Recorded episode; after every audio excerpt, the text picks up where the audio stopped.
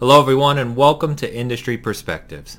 I'm your host, Ainsley Bowden, and on this chat episode, we're going to be speaking with the head of lordsofgaming.net, Cognito. Now, Cog and I met a few years ago, and since then, we've shared so many stories about our past and upbringing within gaming, the culture, arcades, the industry, what it's like to run a platform, and so many more things. We're going to touch on a wealth of those things today, so let's dive in.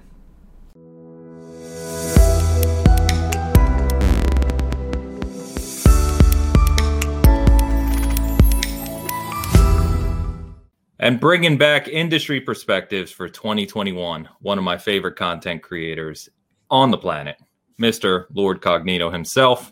Welcome, sir. Hayes, man. Thank you, brother, man. Fantastic, fantastic thing you got going on here, man. I couldn't wait to be a part of this. Loving, loving the logo, by the way. It's pretty, pretty, oh, pretty thanks. cool, man. I, yeah, I you know like that's I Diego. You know that's Diego hooking us up. I So. felt like I had to get submit my resume, man. yeah, you killing it, man. But yeah, this is cool. I, I'm honored to be selected, one of the first to be a part of this. I, I love what you're doing with Seasoned Gaming, and I think this is positive. And man, let's have some fun. Let's talk about these games no, and these man, no doubt. experiences, man. no doubt. You know we can talk games all day, oh, all night. So Know we'll, we'll see how long this goes. We're probably gonna, we need we need a third party to come in and cut us off. Your disclaimer already. so yeah, man. So I mean, you know, you and I have talked quite a lot offline, of course, around um, just gaming history and the culture and what it meant to us growing up. And it, it's always fascinating um, talking to people like yourself who come from the same era, right? Because it's it's different today. Um, it's not saying it's worse, not saying it's better. It's just different. Um, and I think that uh, you know the era that we grew up in, when uh, the only form of communication you really had about games was talking to your friends Mm-hmm. and and waiting for that gaming magazine to, to come every month. That oh, you know the news was already three Oh, months yeah. old at that point. You know how that goes. Yep. So you know one of the things I wanted to talk to you about was you know from a gaming culture perspective, um, one of the things I think often about is growing up through that era where everyone was face to face yes. and you interacted, you know, whether it be at one of your friends' house, you know, uh, you had to go pick up your bike, walk, whatever, however you got there, you know, Yes. um, or you met in the arcade, of course, you know, in the arcade era is a whole different thing. But, um, you know, I, I look at kids today, like my son, for example, and he games online every day. He has a group of friends, Discord, you know, PC, Xbox, etc. You know, you know how it goes nowadays. Um, you think that uh, you know, I get the feeling that as cool as it is today and as convenient as it is, I think there's a part of the culture that's lost Yes. nowadays. I just don't feel the same level of kind of like uh, I don't know if it's the right word, but maybe intimacy that you got and camaraderie maybe is a better word with your Mhm. friends that you had when we were growing up when you were shoulder to shoulder and you know teasing each other or you know you know just you know shit talking for lack of a better word but you know what I mean. I was, I was gonna go in that route too. I mean, what are mm-hmm. your thoughts on, on the era today compared to you know when we grew up and what it's like? Yeah, man, you make a lot of valid points, Ains, and like for me, it's a combination of what you said. It's it's the yeah the arcade scene, you know, and then obviously on the console side. But on the arcade scene, it was definitely that camaraderie.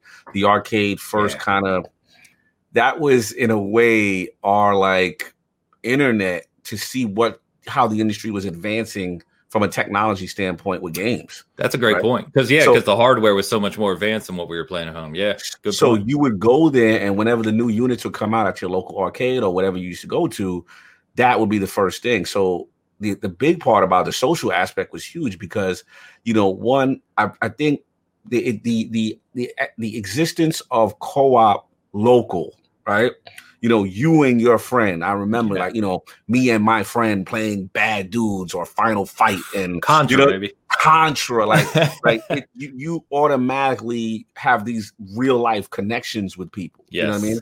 And then the same thing, you know, I remember in the fighting game community was huge, huge, Yeah, huge deal. Street Fighter comes out, Mortal Kombat, these things come out, Tekken. I'm a big Tekken guy, you Okay. know, and the thing about it is it also kind of forged you in fire because you know you have the intimidation factor of actually the person right Exactly. there exactly. that you're fighting. And I, I've got stories for days of people who were like very disrespectful in the arcade.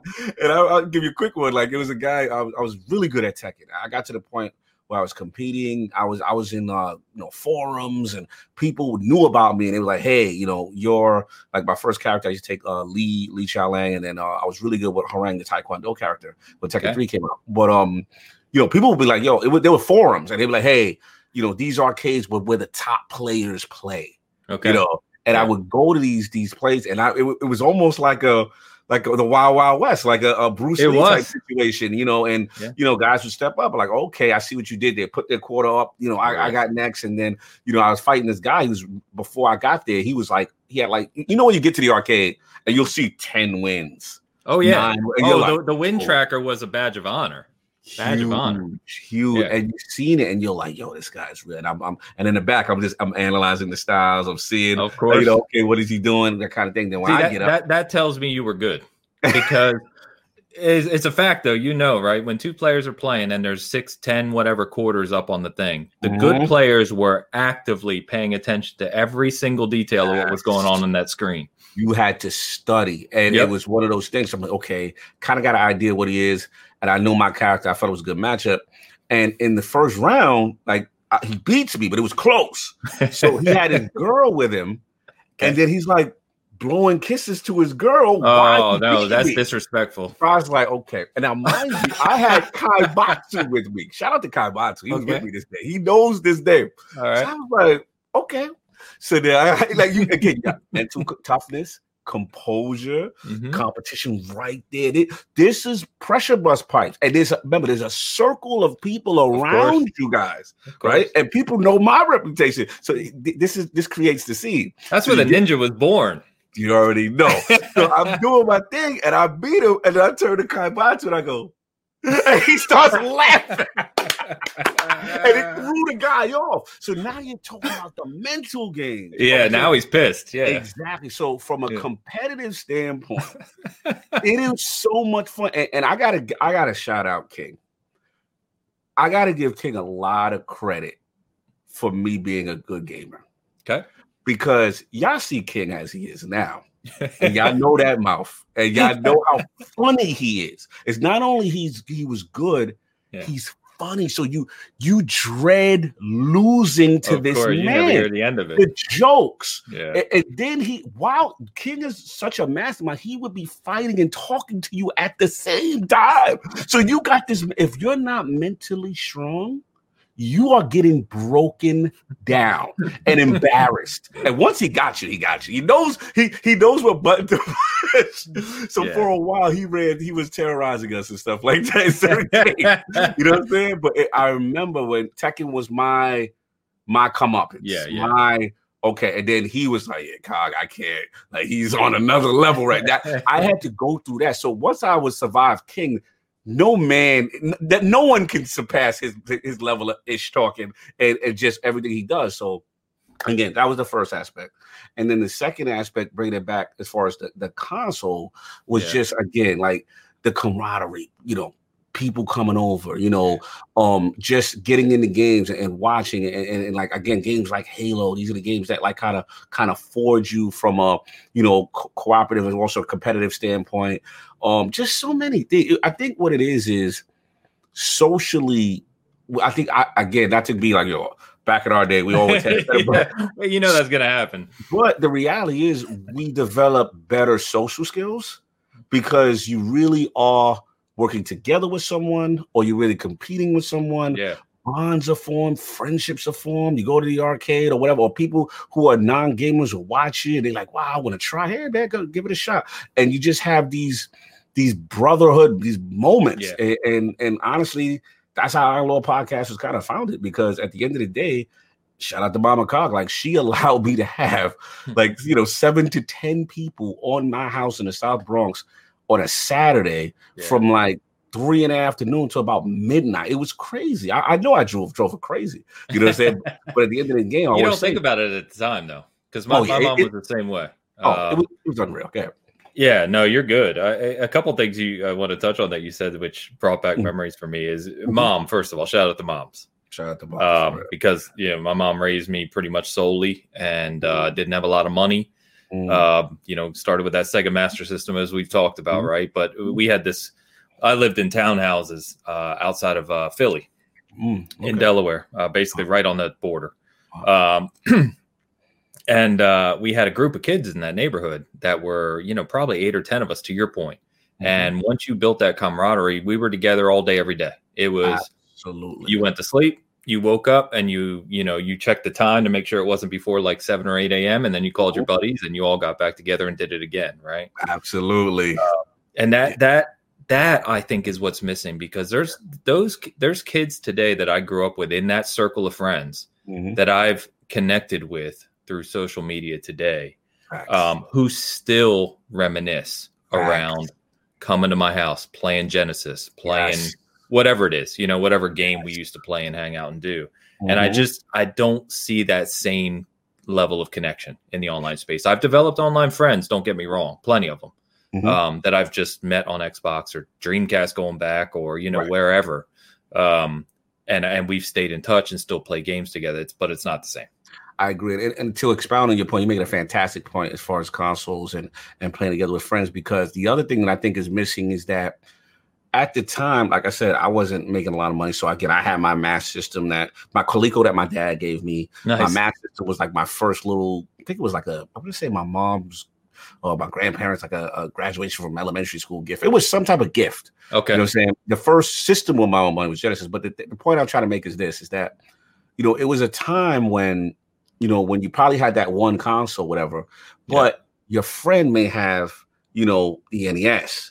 You Yeah, know, my other friend had the TurboGrafx. So I hate like of course they were fanboy wars, sort of, but not to that extent because at the end of the day it became, yo, come over to my house so you could come check this out. oh you plotted how to work together to play everything absolutely it was. And then we you'd go to the you go to the, the, the retail, right? Yep. And you go, hey, because you know, you don't make a lot of money. So like, okay, I'm gonna pick up this. I'm picking up Revenge of Shinobi for Genesis. I'm picking up this. Okay, you're picking up Strider, he's picking up Phantasy Star. So we you plan. And I remember I would get mad if my friends bought the same game. Because I was like, Yeah. don't buy that game because because you know I want to play. And that's how the trading and the borrowing and like that's to me is lost because I think the reality, I think in this generation, not to again pick on them, Yeah. I think a lot of them limit themselves, right? For whatever reason, whether it's financial, whatever, but they don't get a chance to experience the other side. So it becomes too, too um tribal, right? yeah that- yeah good word yeah And at the end, at the end of the day, shout out to Cap-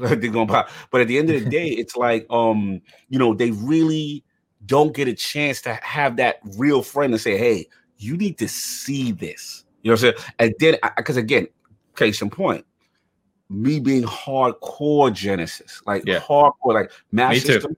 I, was I love that system. Yep. I felt it was a superior system. It just didn't have the software. it is right? the superior system. It is the superior. Correct. I see that double. I see you, brother. Two player double. We talked about this. The only two players. So salute. Um, the thing about it was like Genesis was the come up. Like that was was. them with power. That was tremendous marketing. You remember the commercials. You remember all the stars, sports wise, all the stuff they were doing. Yeah. And when they had that, it was just like, okay, they're coming. Now, true story.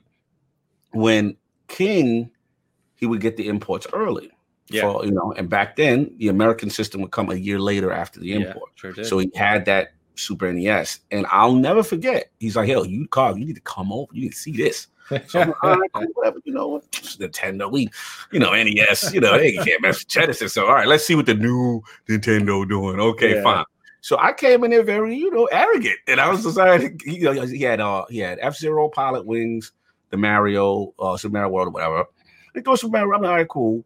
But I never forget. It was actually F Zero and Pilot Wings. yeah. And when I saw F Zero and I saw Mode Seven and I saw it scaling, 3D scaling, yeah.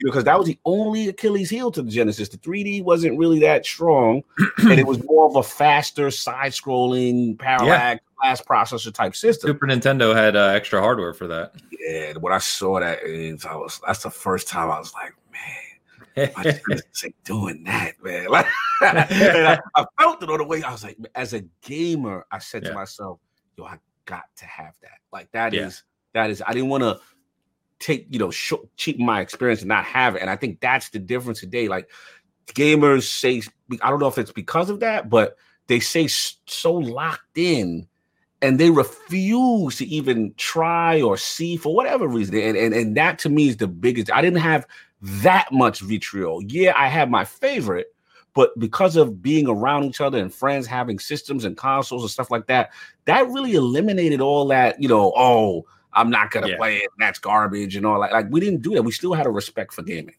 Yeah, and I think it's exasperated by social media, of course, yes. right? Which we could talk about and, and, and we will talk about. Mm-hmm. Um, but yeah, I, am with you. In fact, uh, you know, talking stories, uh, the first time I, so I was the exact same way. I know you and I have talked about this, but Sega Master System, and I always felt it was a better system than the Genesis. Um, you know, mm-hmm. despite the software, to your point. Mm-hmm. And then, uh, I mean, to the NES, uh, NES, you know what I meant, yeah. yeah. Mm-hmm. And then uh, got the Genesis uh, that Christmas um, with Ghouls and Ghosts, and of course Ooh. Altered Beast. And Ooh. Ghouls and Ghosts just blew me away. Right, that's Ooh. one of my all-time legends. Classic. Um, but at, at that point, you know, Super Nintendo didn't come out in the US till two years later. It Correct. was much later.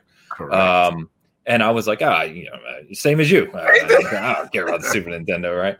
Um, but back then, what my mom would do for me because we didn't have a lot of money, I couldn't buy a ton of games outright. So mm-hmm. we would go like every weekend, every other weekend to Blockbuster. Nice. And rent one game. She'd let me pick one game. The rental culture, yeah. Yeah, I mean that's gone too, right? Or or we'd go to, you know, back then you had supermarkets that had movie Absolutely. and game rentals, right? So yes. um she let me rent one game. And so. I was always very careful um, because that was your game for the weekend. It was like, this is what I'm going to be playing.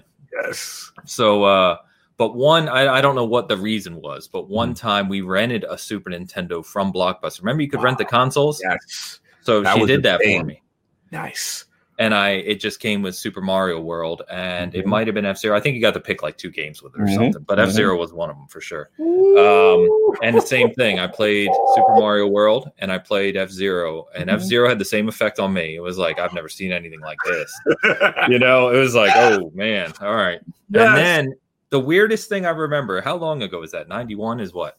30, 20, 30 years ago. 30 years, wow. Jeez, man. Jesus. 30 So 30 years ago, I still remember this. On in Super Mario World, you you start the level, right? And then very similar to the original Mario Brothers, the second level or right from the beginning, you go into a cave. Yes. And you go in that cave. It was the first time I had ever heard uh, sound reflect. So yes. when you jump in that cave, it would go boom and it would mm-hmm. like reflect on the sound. It was amazing. It was. It oh. sounds so stupid nowadays, but when I first heard it, I'm like, I had to jump again. You know what I mean? Yes. Like, wait just, a minute. You're like, yes, yeah. And it was just, it was like it. I feel like I'm in a cave. You know what I mean? That um, sound was amazing. Yeah, and after that point, I was just, you know, I, I still love my Genesis, of course, but I just mm-hmm. remember talking to my mom constantly. Like I said, we didn't have much money. He's like, I need a Super Nintendo at some point. uh, and I eventually, I eventually got one. I don't remember when. I, I, it wasn't that day or anything. It was a long time later. But then once I mm-hmm. had both, to your point, that was 30 years ago. I was still what 11, 12, yeah. you know. Um, and at that point, I realized, well, obviously, it's the best to just have them all. Why would you ever want to just have one? And I oh. think that's what's missing. This yeah, I, I, honestly think so. I think because you had that more, you have more of an appreciation, you know, with that, and without the social media aspect with, with the friends and getting it, and it because really, it was my experience, right? It wasn't shared with anyone else. Exactly, and yeah. that's what that's what really took it off, man. And the last for me, I know where my love, I'm a big co-op guy. Right? Yeah. You know, you know, guys, I know you know you know me for Destiny, and part of that comes from just I love games where it's structured together with people to play and do a common goal. Yeah, I got to give credit. Um, what really started that was TurboGrafx. Okay, what game? Because I remember it was a bunch. I remember the first thing I wanted to comment is the peripheral. They the Turbo Tap. It was a five. It was a five player uh-huh. peripheral, and I was like, "What's this?" You know, and King had it first, and I was like, "All right." And I'm like, wait a minute. At the time, it was mind blowing. Like most games were just two at that time. So it's like we had this game called Dungeon Explorer. It was kind of like oh, I, I, had it. I well, it. the music was amazing. Yeah. And I remember getting everybody together. I was like, yo, here's everybody got a controller. And I was like, yo, it's four of us playing it. The, the other game it never gets enough credit in TurboGrafx history. It's this game called Moto Roader. Okay. It was a racing game. It was kind of like a like a mock. I don't say like a. It was like a over the top, but like a mock F one, and you can kind of customize your, your your your car and stuff like that. And it, it had this mechanic that if someone who really had a bad car, whatever, they would just kind of get dragged forward. Oh, it, was, it was a bad, if this car, if you were a terrible driver, or whatever, you were always in it somehow, but you'd be last. You know what I'm saying? But the reality, it was so fun. The competition, it was so cool. They had sports series. They had this um, it it was TV sports, basketball. I remember. sports, Yeah, yeah, yeah. They were really Again, good. They were really good cooperative experience. And from that thing on, I remember I was very impressed with the uh was it the uh the the N64 and all that stuff when they had the four players now Yeah, built yeah, yeah. in, right? Because I think even PlayStation had a, a tap, you know, and an, an external later. Yeah, yeah. Right. But I think Nintendo was the first to say, okay, you know what? We're going to integrate this into the base console. So Sure. now, you know, and then we all had our little Batarang controllers, and that's when the love of the wrestling game started. You know what I'm saying? The, the No Mercy. So for me, like a lot of these cooperative roots, because of those those consoles, really began. Like that's I know that that merged me, that kind of forged me into being this big type cooperative. I like my single player, but I remember those experiences big time because of that. It's funny you mentioned the tap because Mhm. uh, I remember that I, I had Dungeon Explorer, Moto Roader. I'm sure I played it. I, I just Mhm. can't remember it right now, which bugs me because I'm Mhm. usually good at remembering these old elusive games. Oh yeah. Uh, um, but uh, you know what made me think of that when you said that? Because Genesis was just two as well, but they Mm-hmm. came out with the the plug where you could play four, and it was General Chaos. You remember that Yes. game? Yeah, Okay. That was a crazy game. But I remember playing that with friends and then thinking about, okay, all right, this is kind of interesting. You know, being because all you ever did with friends, like we were talking about, was you sat there and two people played, and Mhm. everyone else waited.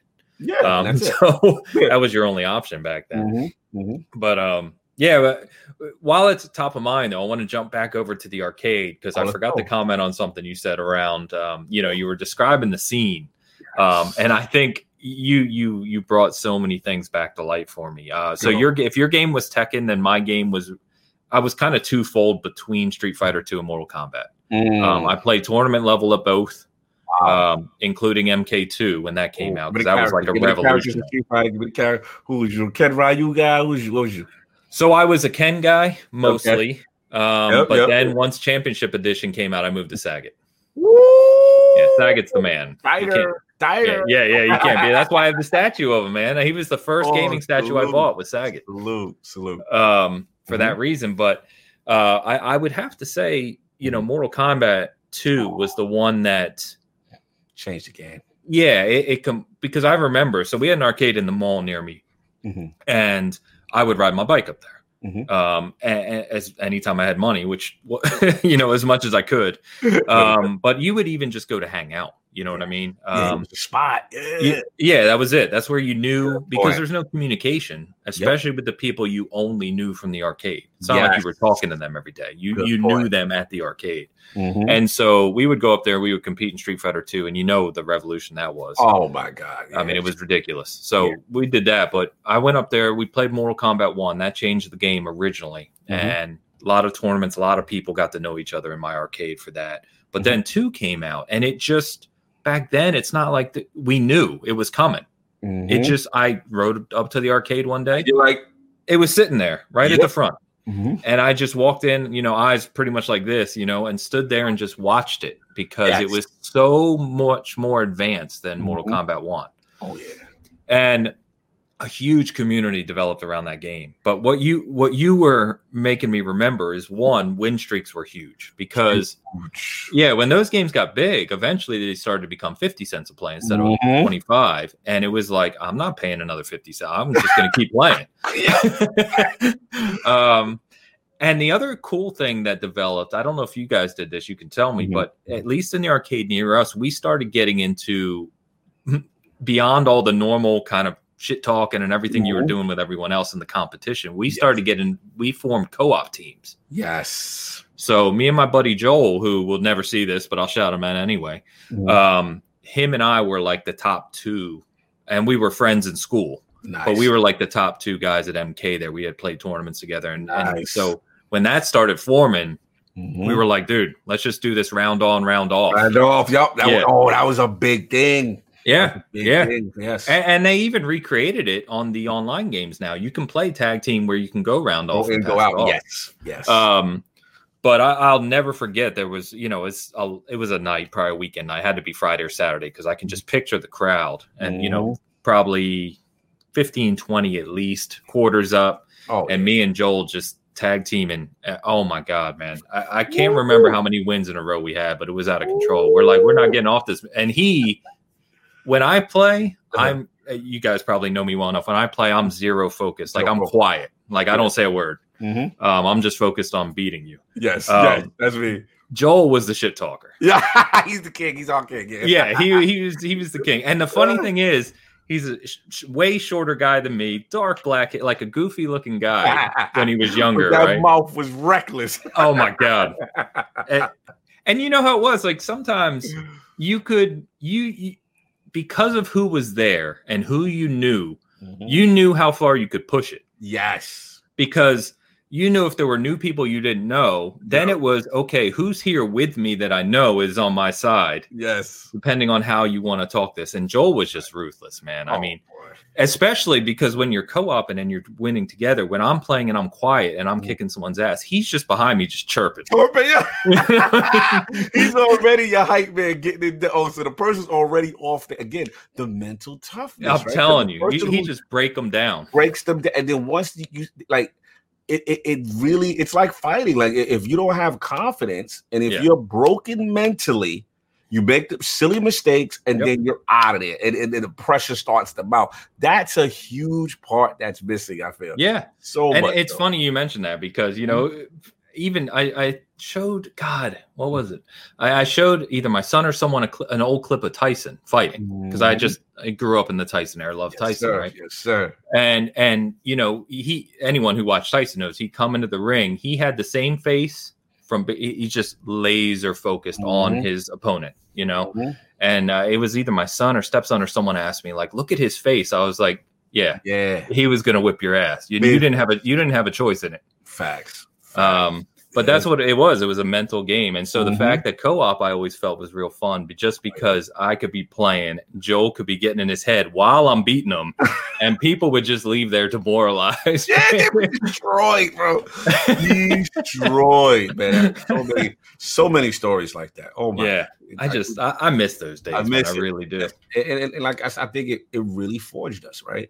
You it know, did mental toughness, being able to operate under pressure. You know, one of the things for me was being adapt on the fly, something that is giving you a problem, and then being able to try to figure something out and stuff like that.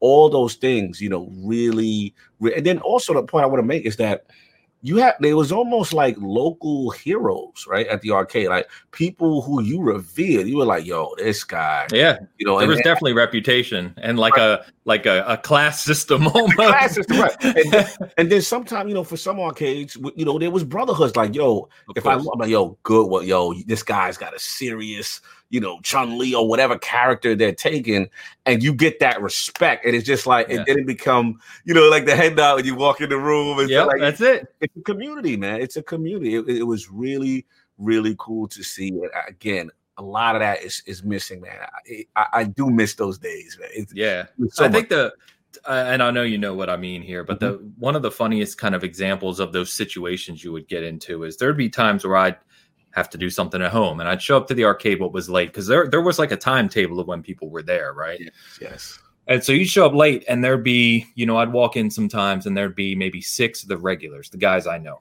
right? And then there'd be like two new guys who were standing there waiting to play. And so, mm-hmm. you know, you'd walk in, and the guys would see you, and to your point, you just kind of look at them, you know. So, but, but most of the time you wouldn't come in if there were people you didn't know or weren't part of the group that were normally yep. there you wouldn't let them know them know they, yep. everyone else knew right yes. so you would kind of walk in you give them the kind of look mm-hmm. or or nod and then you walk up and just kind of watch yep. size up the competition and you looking over the screen yeah uh-huh you'd be like all right uh-huh and then uh-huh. you know a match or two you kind of get a feel for them yep and then if it really came down to it and we were just like we want the machine so let's just get these guys out of here out of you know we mm-hmm. would already know who to say be like uh, uh joel why don't you uh, pick reptile and just get him out of here man and, you know y'all was, just, y'all was worse than us I never did that. That's that's cold blooded. Yo, why don't you think of? oh, we be we be coordinating. It. it would depend on the attitude of the guy. To your point, right? If if they knew what they were doing and they weren't just acting like they knew they knew right. what they were doing, right. and they were kind of like down to you know what I mean, respectful, kind of like oh hey you know and and nice. Then it was cool. Um, but sometimes, you know, people would come in there just like, oh, you know, I'm the best at Mortal Kombat, and then you know, oh yeah, yeah, and be like, all right, man, um, yeah, why don't you grab Raiden, just get him the hell out of here. We don't.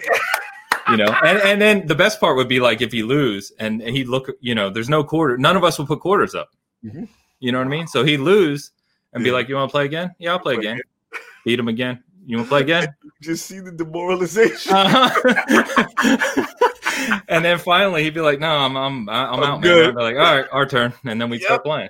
Dude, that that is factual arcade culture, like factual, like to the T, man. I mean, again, and when I started to get my reputation, I remember King King for some points would be my mouthpiece and it was just so fun. I remember doing a, a, a man. I wish we had. Uh, I wish we had videos from back oh, then. Man. If we had videos, YouTube. Could you imagine? You know what I'm saying? back in these days, forget about it. Forget about. It. We would be sensations and the things we be saying.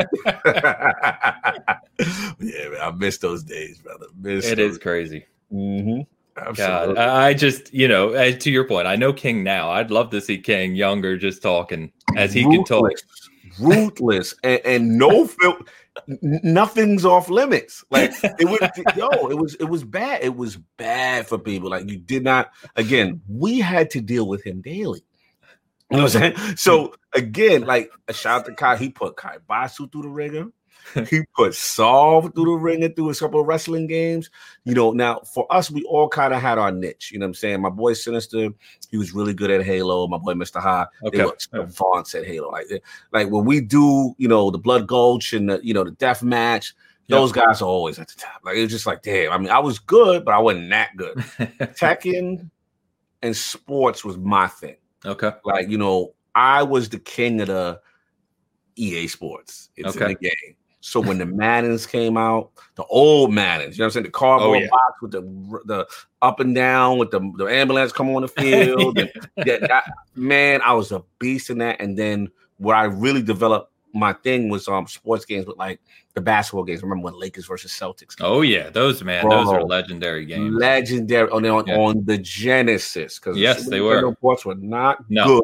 good. no, Super Nintendo, you stay away from the sports. Yeah, you don't do sports like so. Basically, where I came in and then I would take that to the next level. We do tournaments, we do custom teams.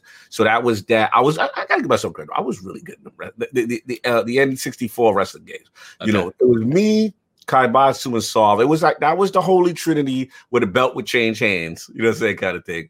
But yeah, the, competitively, those were my kind of like my origins with stuff like that. So FPS, I was solid, not the greatest, but the fighting and the, the sports back then, those were my real, real dominant stuff. And then everything else, I just love co-op or some great single player games. But yeah, I miss those times, man. Yeah. It's mm-hmm. just different. It's just different. Oh, but uh yeah, shout out, you know, we we just uh mm-hmm. slandered all the Super Nintendo sports games. Yes. So I'll just shout out to Ken Griffey real quick. Ken yeah, shout out. All right. That was a good one. That was Look, if you were a hardcore sports guy, just it just that was the appeal. And people don't realize how underrated that was uh, Ace in the Hole for Genesis. It oh, it was really big back was, then. Yeah, it, it was really huge. was. And I don't know why. I don't. The ports were better. It was, it was something to do, if I remember correctly. It was something to do because if you remember, the CPU in the Genesis was twice as fast. And I'm going numbers are my game, man. So mm-hmm. I, I, if I remember correctly, it's something like seven megahertz versus like three and a half in the Genesis. And I mm-hmm. think the Genesis for that reason, because remember the the Super Nintendo versions would get slowed down like crazy. crazy. They couldn't handle it. Yes. Um, and that ruined it.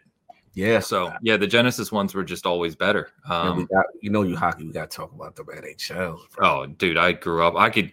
We could do a podcast on oh, NHL. That's why NHL alone. I mean, and I, again, single a brother from the from from the South Bronx. We ain't got hockey around. I'm going to say, from that, a video game perspective, though, hockey games are the jam. Introduced me to the sport.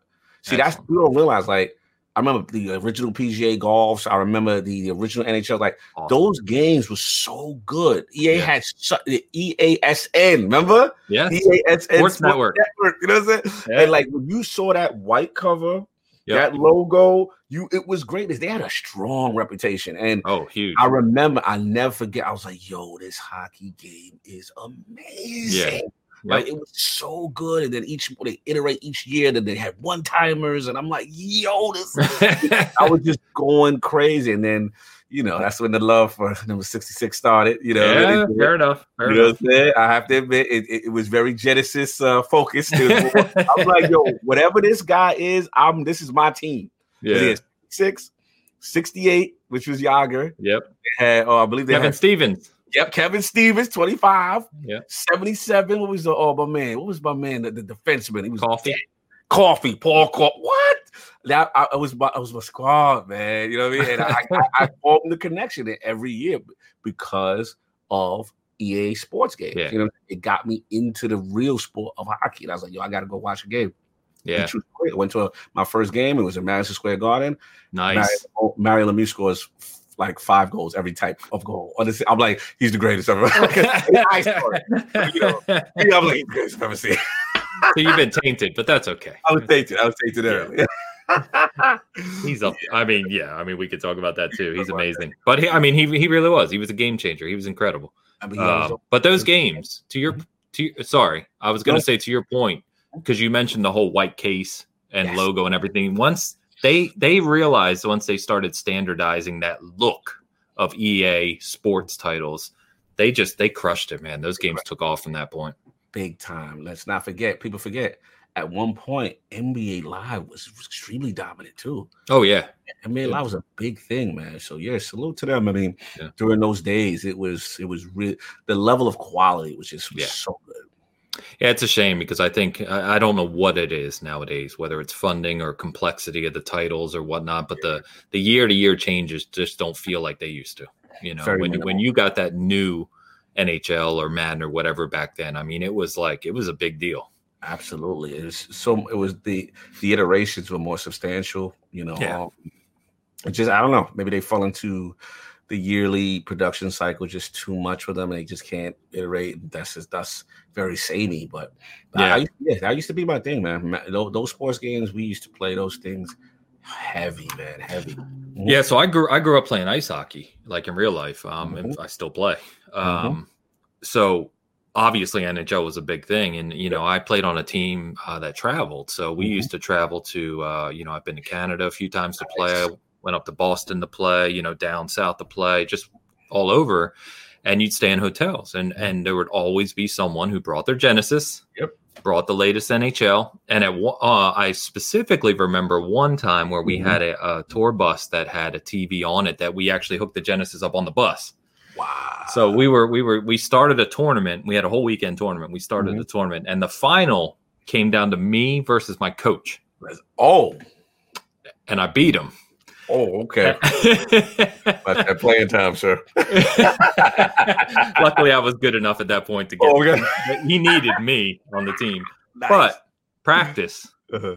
Practice was rough a few times. That's for sure. Ooh, boy, taking out that man, taking out that frustration. Can't let this young buck have that. Work hard. I, oh man, yeah, just some great times with those games, though, man. Uh, and again, it mm. goes back to what we started with: the shoulder to shoulder competition sitting there, same TV. That was the beautiful thing, right? Because unlike say um mm-hmm. Halo's Golden Eyes, etc., that came later with split screen, and you could kind of screen cheat as we all did, mm-hmm. you know. Mm-hmm. The any sports games, those types of games, you're on the you're seeing the same thing. Yes. So it's just straight competition. There's oh, no yeah. one you can't cheat, you can't do anything like oh, that. Oh, yeah. Um, oh, yeah and you know you always had those money plays in Madden or whatnot. Of course, of course. you go for that fake punt, and you know what I mean. Punt, some cheesy money play where the AI is always busted and it just always works every time. King was the king of finding those, by the way. But um, yeah, that man, doesn't like, surprise me one bit.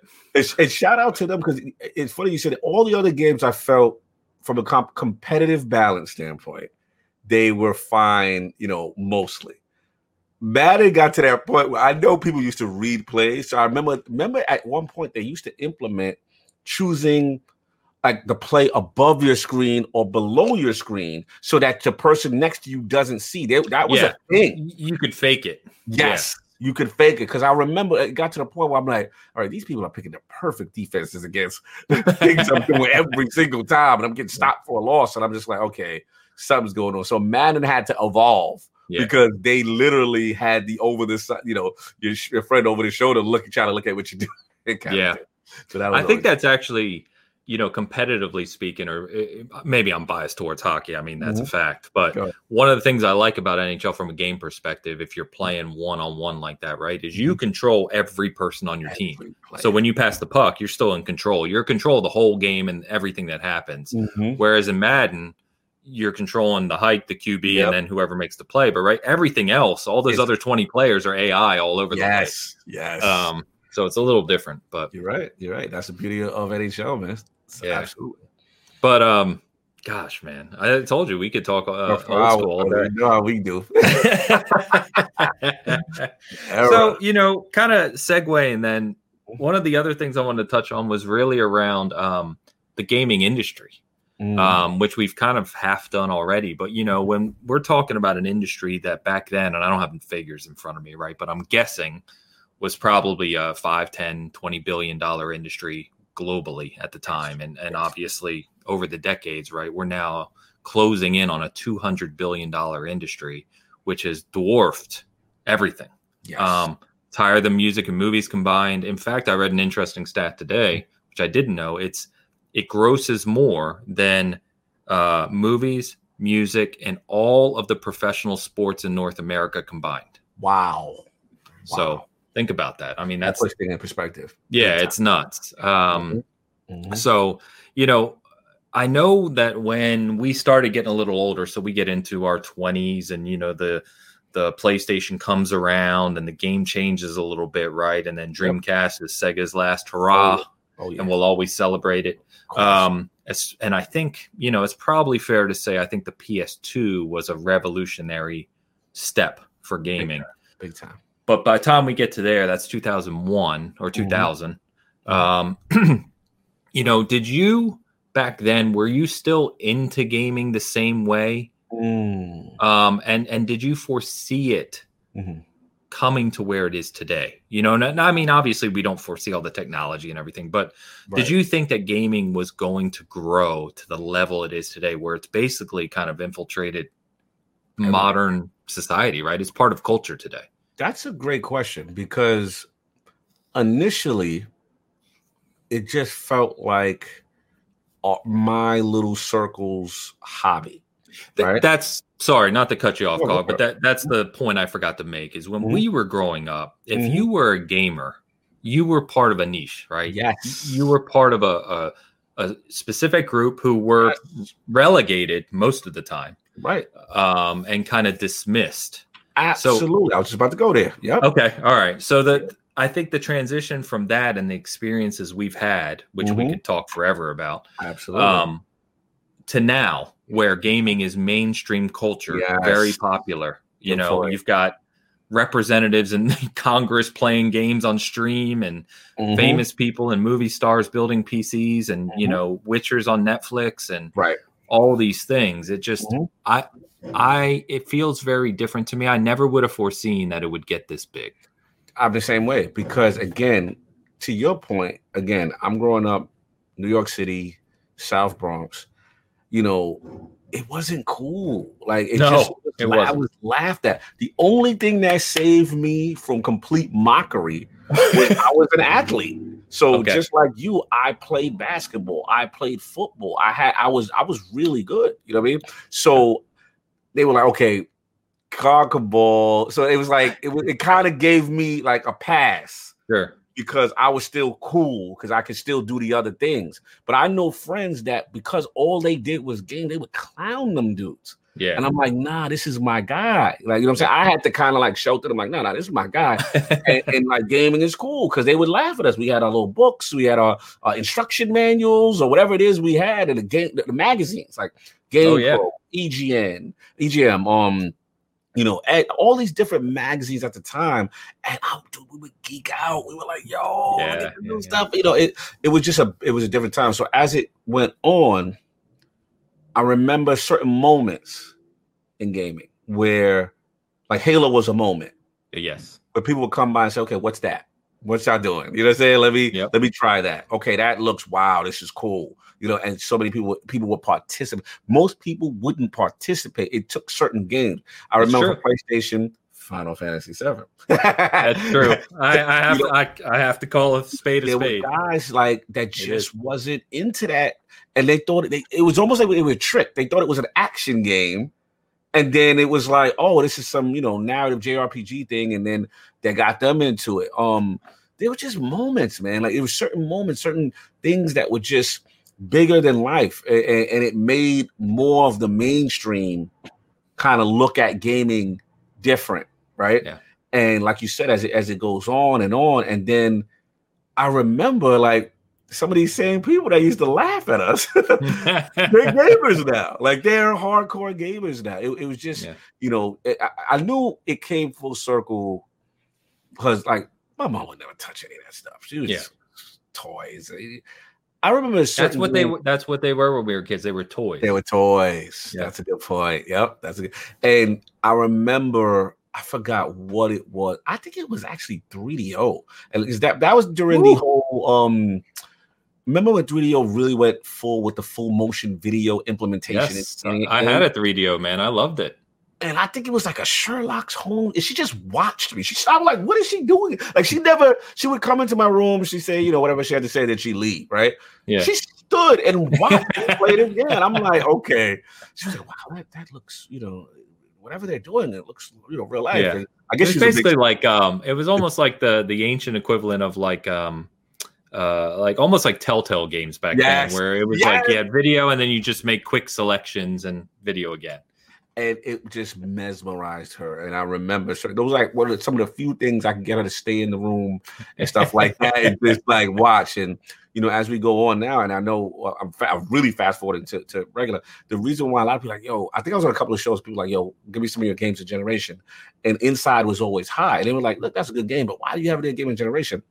the reason being is I know I still have friends that are some friends that are non-gamers, right? They yeah. never touch a game or they may touch a game once back in the day and they, you know, they just look at me like, okay, that's your geeky hobby. they respect you, Cog, that you do a podcast and that's cool. Yeah, yeah. But whatever. And I would show them that game or they would watch see me and they still all right, why don't you try moving that lever? What about? And I'm like, yo, you want, you, want, you know what I'm saying? I'm like, oh, it's, it's a button. I'm like, it's simple. Just try.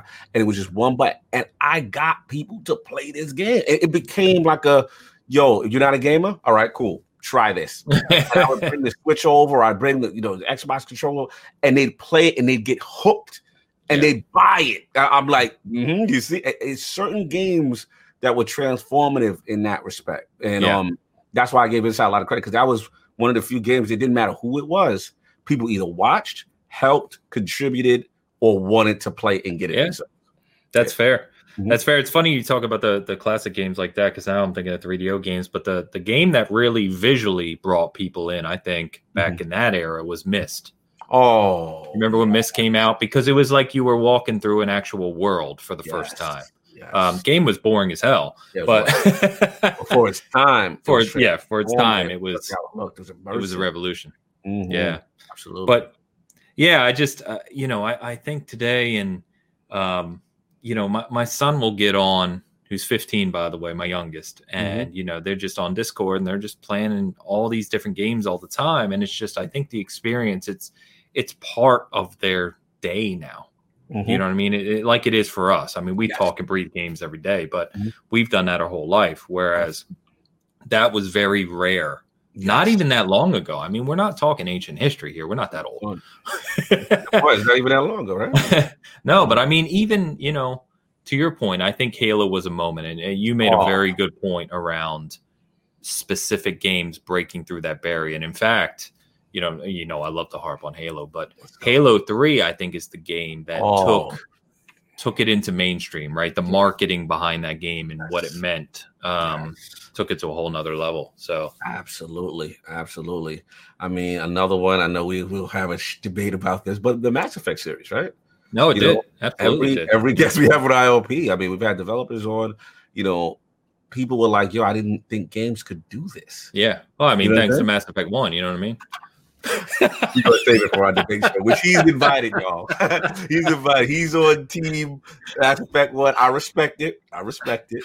And we will definitely continue. To, we're gonna have a, a serious debate. You and a couple of others, man. Oh, I'm, I'm gonna be prepared. I gotta hit the gym before we have that debate. I'm worried about you guys are stacked, man. I've got you, Hogue, Hogue Lord, Bill Stillwell. Like Dylan, you guys yeah, are mean, stacked, man. you, So, you know why we're stacked though? I mean, like, love being- we're on the side of righteousness. We're on the side of, of the right side of history.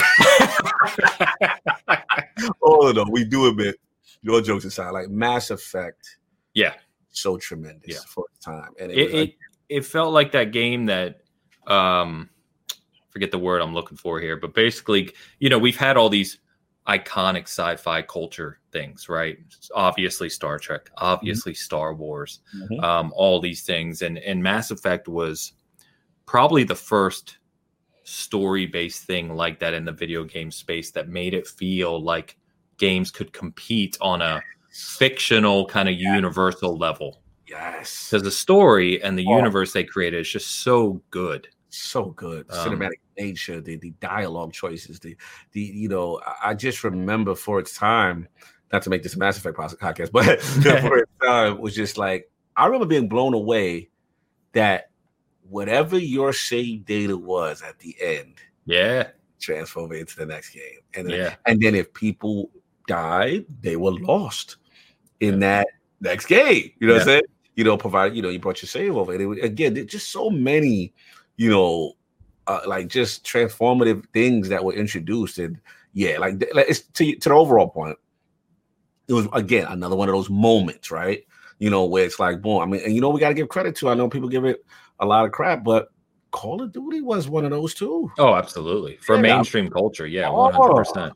I remember for me personally, I I know I'm gonna get you probably gonna, you're gonna send a lot of shots my way, but I gotta say it.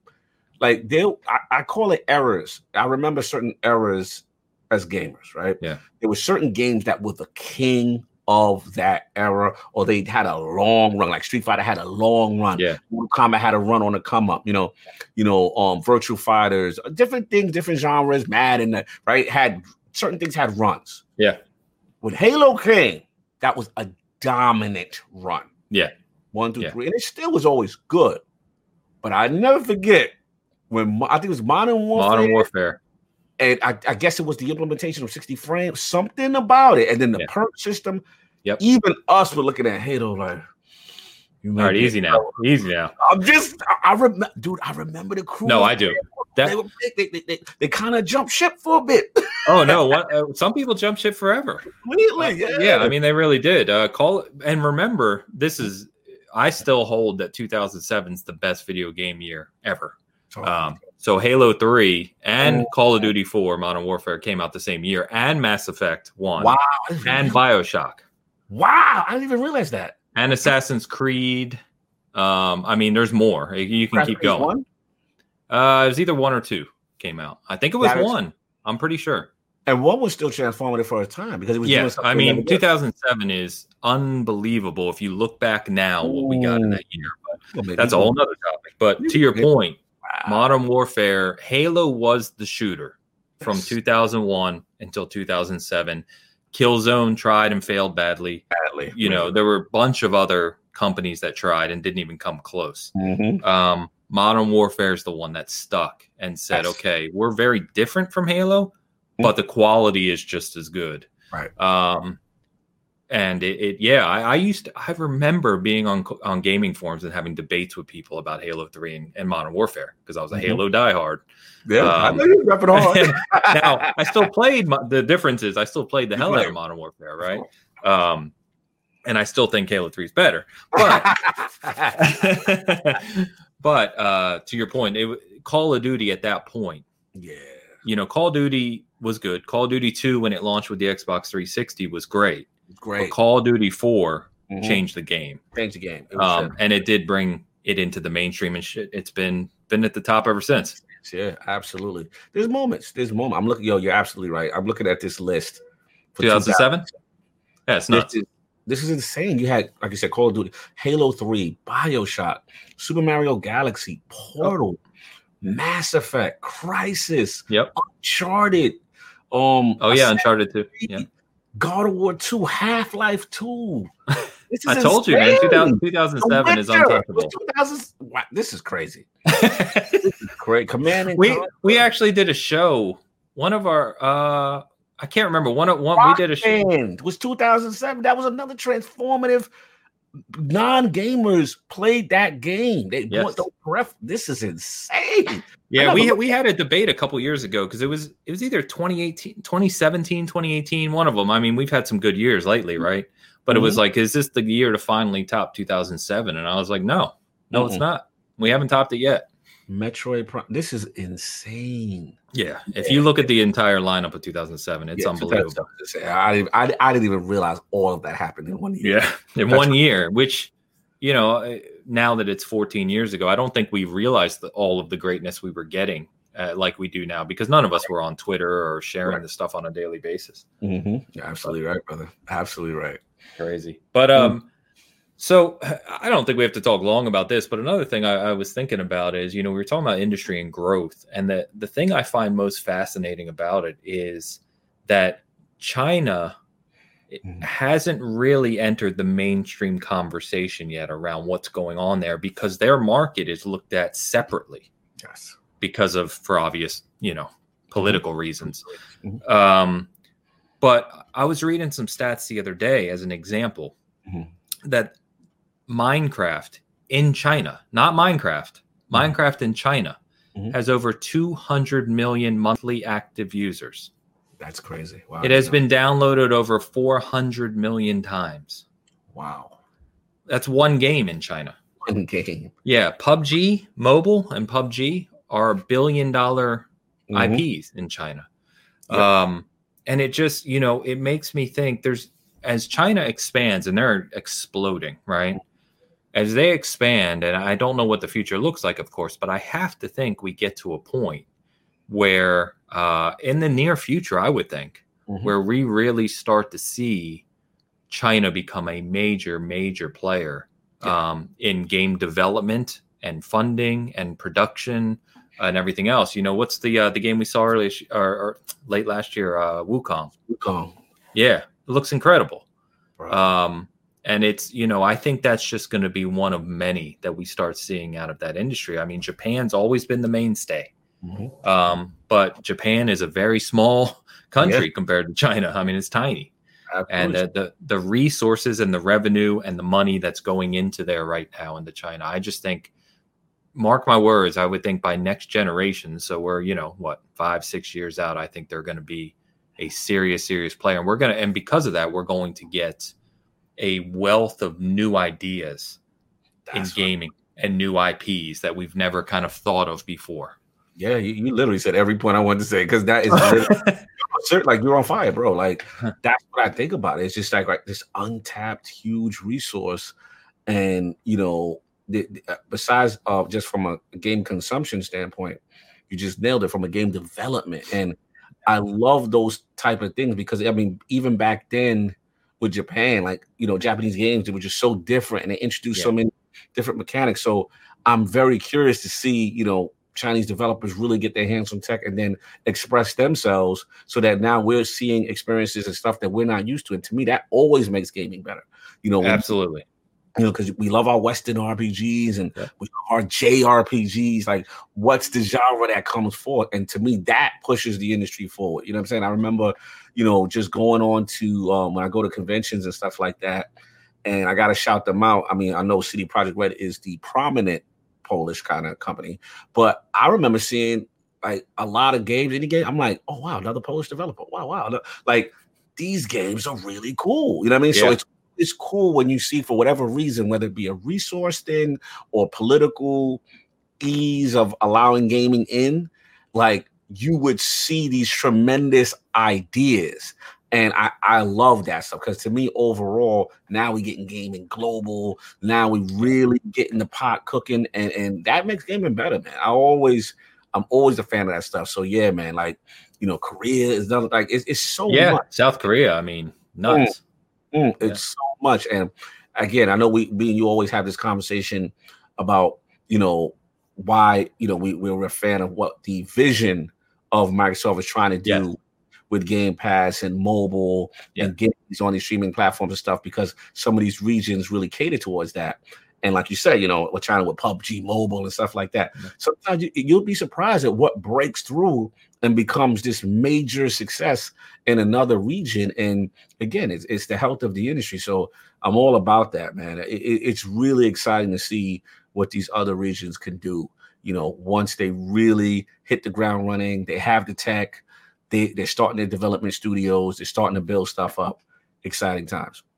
Yeah, I, I, I think the point you made around uh, kind of their experiences and you know it's the culture, right? I mean, think about how much, to your point, how much Japanese culture has been. Uh, I don't want to say learned because that may be a little too much of a stretch, but I mean how much it's kind of infiltrated our upbringing mm-hmm. because mm-hmm. of games, yes. right? There's a lot that I think I know about Japan uh, because of games. Um, you know, and I, obviously anime's become a huge thing. It wasn't when we were younger, but it become huge. But I mean, look at a game right behind me, right? And, and shout out to you, it Ghost of Tsushima, right? Look at the what they did to kind of appreciate and celebrate some of the things from Japanese culture. Um, and, and knowing, you know, China because of the political reasons. I think there's a a massive amount of untapped history there that West is just not taught. We just don't know it. Just don't know it. Yeah. It, yeah. And it, I, I mm-hmm. no, go ahead. Go ahead.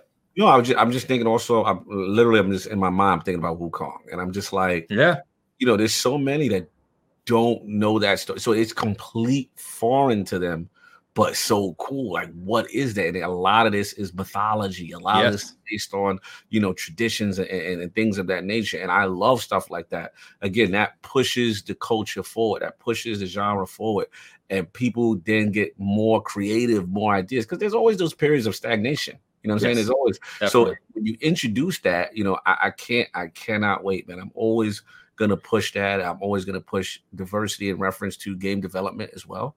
And um, those are the times you get to see those those ideas, and you're like, yo, okay, this is stuff. I'm, I'm, feeling this. Yeah, man, absolutely. absolutely. When I think, uh, you know, you said diversity, which is something we haven't touched on, uh, and I meant to. That was one of the other points I wanted to touch on about the arcade and the experiences oh, of our past, is because you know I wrote an article around um, uh, how gaming, uh, the good in gaming, right? How it brings people together. Um, but one Oh, amazing! I was, I, I, yeah, was thank you. I was like, this this touched me, and yeah, you killed that article, brother. Mm-hmm. Yeah, I just you know, I mean, you know as well as I do that gaming back then, um, especially the arcade scene. Uh, I mean, it just brought people together. It didn't matter where you were from, where you lived, what you look like, Facts. you know, anything about yourself. Yep. It was how good you were at the game, mm-hmm. um, which is what it should be about. And I think one of the nice things kind of in that realm, right, is mm-hmm. that you got a lot of, especially today, a lot of these kids mm-hmm. play games, like I said, day in, day out. Yeah. Um, and, you know, whatever their education level may be, mm-hmm. in one way or another, when you're experiencing different cultures through gaming, um, different nations, different histories, different political battles, you know, we've seen a, a growth in these games that touch on serious topics. Mm-hmm. Uh, what was it? The War of Mine, I think, that touched okay. on the uh, invasion of. Uh, mm-hmm. I'm going. I'm going off. I may be wrong here, but something like the invasion of Poland, right? In in you know Nazi Germany, um, mm-hmm. something like that. But I mean, very tough, tough topics. Tough topics. But you're you're you're players you're not forcing but the people who play it are, are engaging in that and they're you know it's possible for them to have fun and learn at the same time even mm-hmm. though the game's not looked at as like a learning type game right, right? Yep. um yep. and i think just i mean chinese history is i don't even know a whole lot about it but i know there's a wealth of it there oh, uh, from the ming dynasty and everything forward um, mm-hmm. but I, I think it would just be amazing to see what they can do with you know big funding and and bringing uh, their vision of things and histories into uh you know into fruition. Absolutely, Absolutely. I mean, again, you think about also the set pieces, right? You know, we talked about Ghost mm-hmm. earlier. You know, again, you know, when you introduce these different cultures into it, and now you've got besides just new ideas and stuff, you know, like we said, culture and, and, and getting these things in gaming, and it really, really is mind blowing for a lot of people that really know nothing about that culture. It it truly brings that side, that element into the game, and it's needed. It's needed, man. It I, is I, stuff. I mean, overall, I absolutely love that stuff. It really draws me in. Yeah, yeah, mm-hmm. which I can tell by your ghost love. I was in. I felt like I right there, man.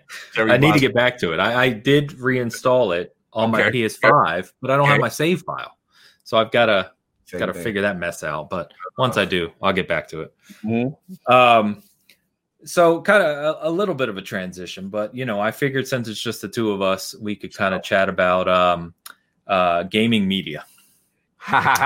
Because I know, uh, I know. Let's go. I know we have a lot of thoughts on this. Um, mm-hmm.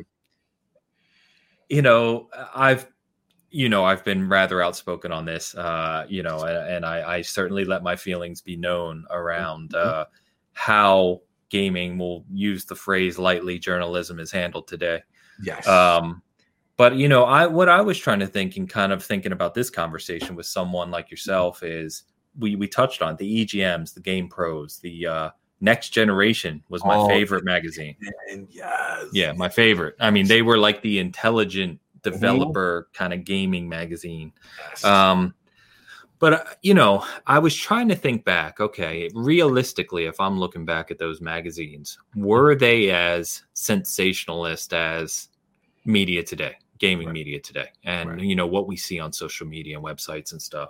Mm-hmm. And, and, you know, they had their moments. Um, you know, of course they did, right? I mean, they're still selling magazines, mm-hmm. but mm-hmm. I don't know. I I personally, as you well know, feel like there is a level of kind of uh, degradation there um, in the way that things are covered. I mean, there are a few respectable sites, I would say, that kind of cover things what I would call the right way. And when I say that, I mean big sites like, uh, you know, gamesindustry.biz oh, yeah. is probably. Yeah, oh, yeah, very professional. Yeah. You know what I mean? They're a professional site covering the industry, right? Yes. Um, but there's just so much of the nonsense. And I mm-hmm. just, mm-hmm. you know, I, I I can't tell if it's just my bias and my upbringing hmm. or if it actually has devolved the way I think it's devolved. Do you know what I mean? What What do you think about that? I know where you're going. look, man, I mean, look, both of us, you know, we both run websites, you know.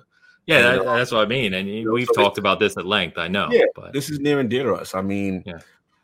you know, you know, to to the credit of the you know past generation, you know, the old gen, of media, of games media, where you know, so, let's be real, social media wasn't as much of a factor. It wasn't really a factor at all. So yeah. you, you you came there for the information. You came there for the news. It was it was this resource that you you just you needed to get a hold of because there wasn't really anything else covering it. Yeah. And I think, like I said, you know, now again, the way things are reported from certain sites, yeah, it is disappointing because you know some things unfortunately are reported in a semi-inflammatory nature, which is to provoke or to get an emotion out of something, as opposed to just reporting. Yeah. Right. And there's one thing to say, this is how I feel. And I, I like we urge our writers, opinion. yes. like this yes. is how you feel. I, there's times I had to tell a guy, like, listen, not that you can't, we're gonna censor you, right? But when you make a statement like this, and remember, unless it's a review, which is again your interpretation, that writer's yep. personal interpretation of said content or medium.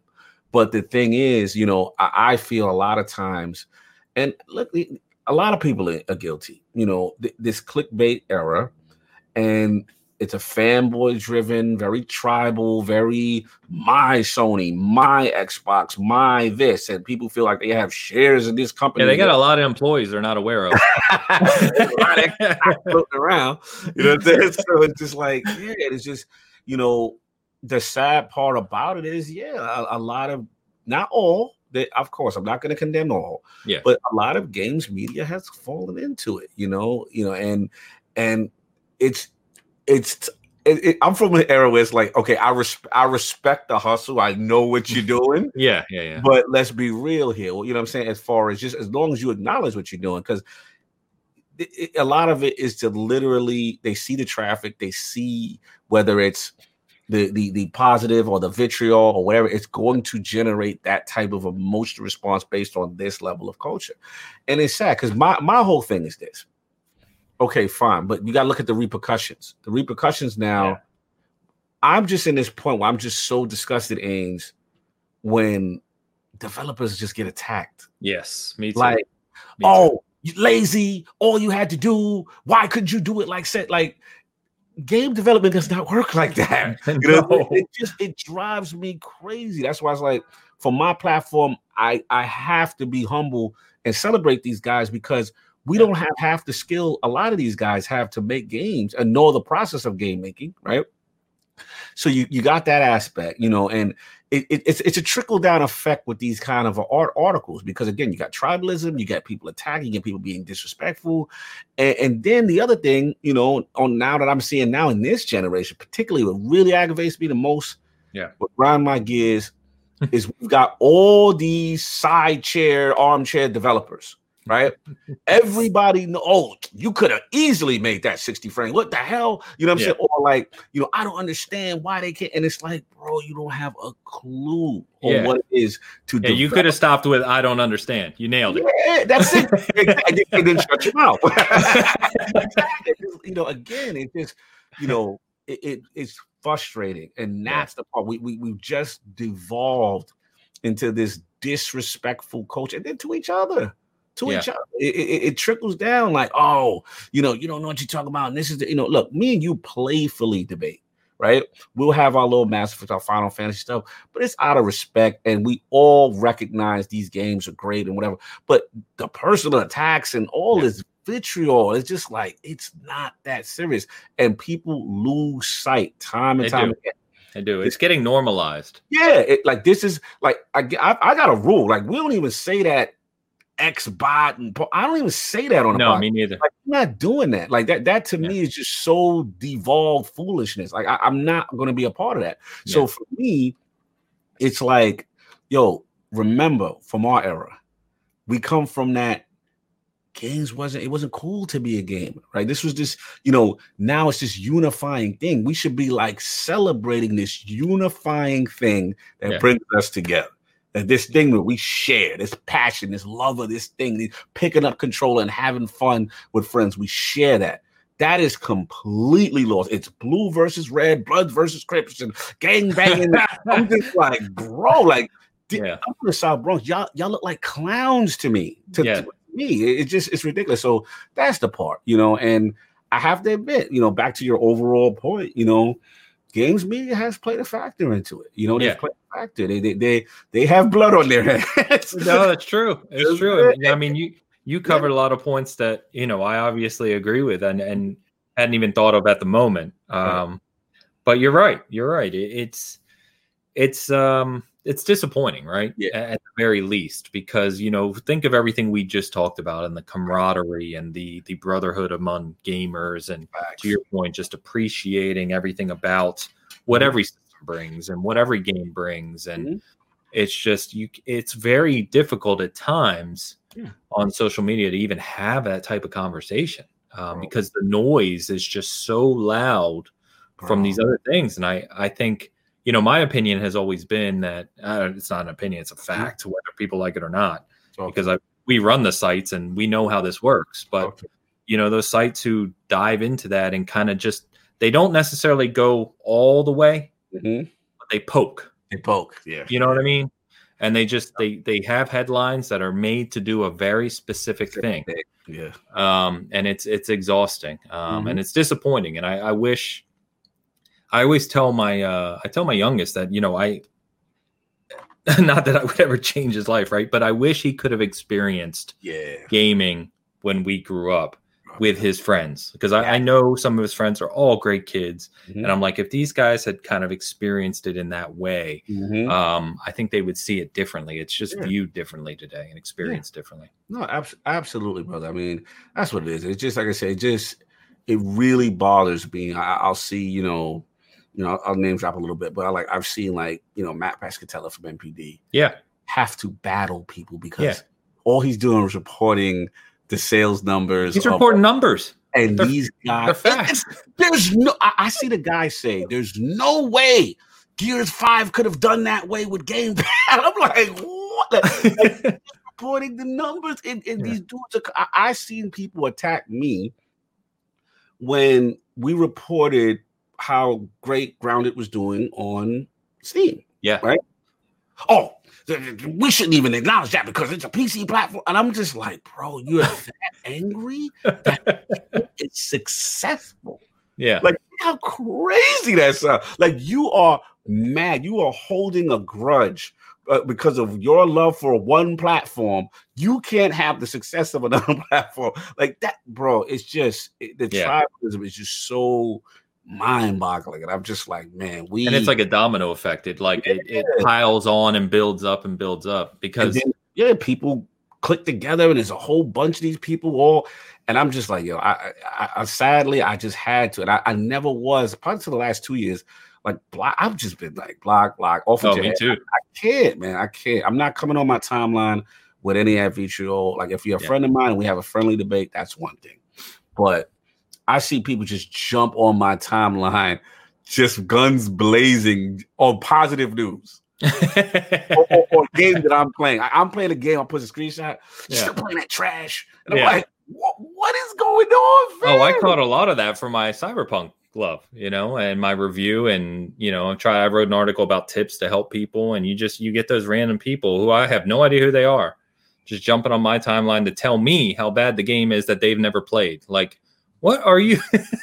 People are out of their damn mind, man. I wonder how they get through the day. You know what I, I mean? I, I don't. It, it is sad, and, and, and to bring it full circle, this is my theory. I could be wrong, but I think because they don't that this this current generation doesn't doesn't have that physical interaction that I'm 100% with you. Right? Yeah, and I know where you're going. No, I'm going. I gotta say because a lot of these dudes, and I don't want to disrespect anybody, a lot of these dudes are looking up to these streamers and these online personalities, yeah. and they they are they got these are not you don't know these people in real life. Nope. You know what I'm saying? Me and you, we met. Yeah. like Maze, we met. We we broke bread together. We could do other big things together. Uh, uh, uh the following year, obviously, we saw what happened with the pandemic. But it's yeah. like they don't have the social skills and, and and and i think that's the sad reality here. A lot of these guys are in echo chambers. They stay they surround themselves around other people with echo chambers. They have no real life interaction with people just online. Yes. they form these love attachments or hatreds towards on, online personalities. It, dude there's, there's some mental stuff going on here bro. I'm not a no, with you. stuff uh, going on here and it's sad. Yeah you touched on it 100% and it's a it's a great segue. I, I I completely agree with you. Um, and I, you know, the yeah, I know we we talking like we the old guys in the room, but yeah, we we should have filmed this up on the balcony while we were throwing the banner.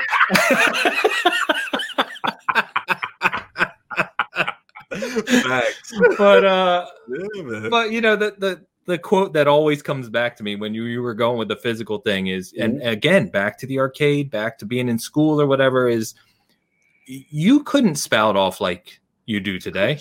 no, you wouldn't survive. You wouldn't survive. You wouldn't for that. You wouldn't like, even get the words out your mouth for something happened. No. It, it, always brings me back to Mike, Ty- uh, Mike Tyson's quote where he's like, "Everyone has a plan until they get punched in the mouth." you couldn't it's true. It. It's true. It's so true. It's so like again the, the level of disrespect these guys yeah. Yeah, I, and that's what I mean by normalized, right? I yeah. think it's so commonplace, mm-hmm. and that people, sadly, of my son's era, my youngest, or even my, you know, my, even I would say, even nowadays, the people in their early twenties, um, they've grown up in that era where the majority of their discourse, and I use that lightly, is online. Mm-hmm. Right? Yeah, that's it. It's all mm-hmm. day, every day. And so their relationships, their communications, their to your point, their admiration for certain people, their dislikes of brands or other people, it just it feeds and feeds and feeds. And it it disconnects them from what it's like to stand in front of someone and Preach. you know appreciate who that person is as an individual. No, Preach. there's nobody. Well, I won't say nobody because there's some crazy people out there, but you know what I mean. A, a lot of these people who just go off on these rants and tangents to developers about their game and why is the frame rate this or why is there bugs or whatever. Put put the developer and the you know the animator and other people in a room with that person and Mhm. see what they have to say. See what the energy is. Yeah. I mean, realize that the person you're attacking, that's just another human being who's doing a job uh, from her company, who goes home at night to a wife or husband who has children. You know what I mean? It's just, it's unbelievable to people. Unbelievable. And It is. And the last part I said, even myself, I've never gone out and attacked anyone, right? But it's like there's been times where I just didn't understand, like, okay, why did that happen in this game or this development cycle? Yeah. Like, I get angry because it happened. I won't go on an attack tirade or anyone personal. You'll be surprised when you finally get a hold of these people, whether it's behind the scenes or on a podcast, and they tell you something, and they be like, "Oh, yo, that was crunched in last minute," Yeah. or "Let me tell you the story behind this particular act," and you're like, "Wow, all of this had to happen or didn't happen because," and you start to realize how game development is, and it's just like, yo, it- it is so much to it. There's so many moving parts, and we're not even just talking about in the development aspect. No. Then you got to fight with the publisher and the deadlines and the this, and there's so many things that is added into that Yeah. pot to Yeah. then what ends up coming out to us. Yes. And, and and that's the thing gamers truly don't understand. There's a that's why one of the questions I always say, and I got Addict to ask them as well, is like, "Yo, educate us on something that gamers get wrong." I love to hear developers just talk about that. Yeah, a lot of times you guys think X, Y, and Z, and it's not that. And I'm like, really? And it's just those stories are what I live for. Yeah. Because again, so much misinformation is out online and such unnecessary vitriol. And the last point I'll make is, well, from I'm from the era where again you get that magazine, and yeah, you may have got a magazine and they rated your favorite game lower. Right? And you're oh, okay, it's a three out of five or whatever. But yeah.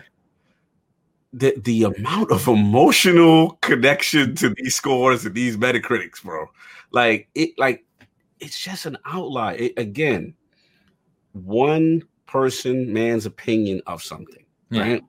If you love that game, nothing, no man or no publication should be able to move you off your square for your passion. That's right. I think Destiny, it's not the highest Metacritic game in the world. You know what I'm saying? So at the end of the day, it's like, yes, you can say, okay, maybe they didn't review this aspect. They should have focused more on this. And okay, fine. Well, they didn't play that. If you want to critique it and say, you know, there's some things that were missed, you know, that should have been included in regard, that's one thing. But the left, like the, they're taking these overall 90s to the grave, bro. Like, it, Yeah. oh, you got an 84. It's, it's not like I'm seeing all type of foolish comments, Yeah. too much emotional connection to a score, and it, it's like now it's a bad game now because it's only 80. Like what? Well, Like, yeah, and you were you were making the point around it, Yeah. it it kind of affects everything and you're you're doing it again now because these scores and the attachment to these scores right has also now basically screwed up reviews and opinions of games um because what i what what i tell the contributors at Seasoned Gaming all the time is look we have a zero or a one a one to ten scale for reviews Mhm. that means a five is about an average game right. you know what I mean, or six in that range, right? Right.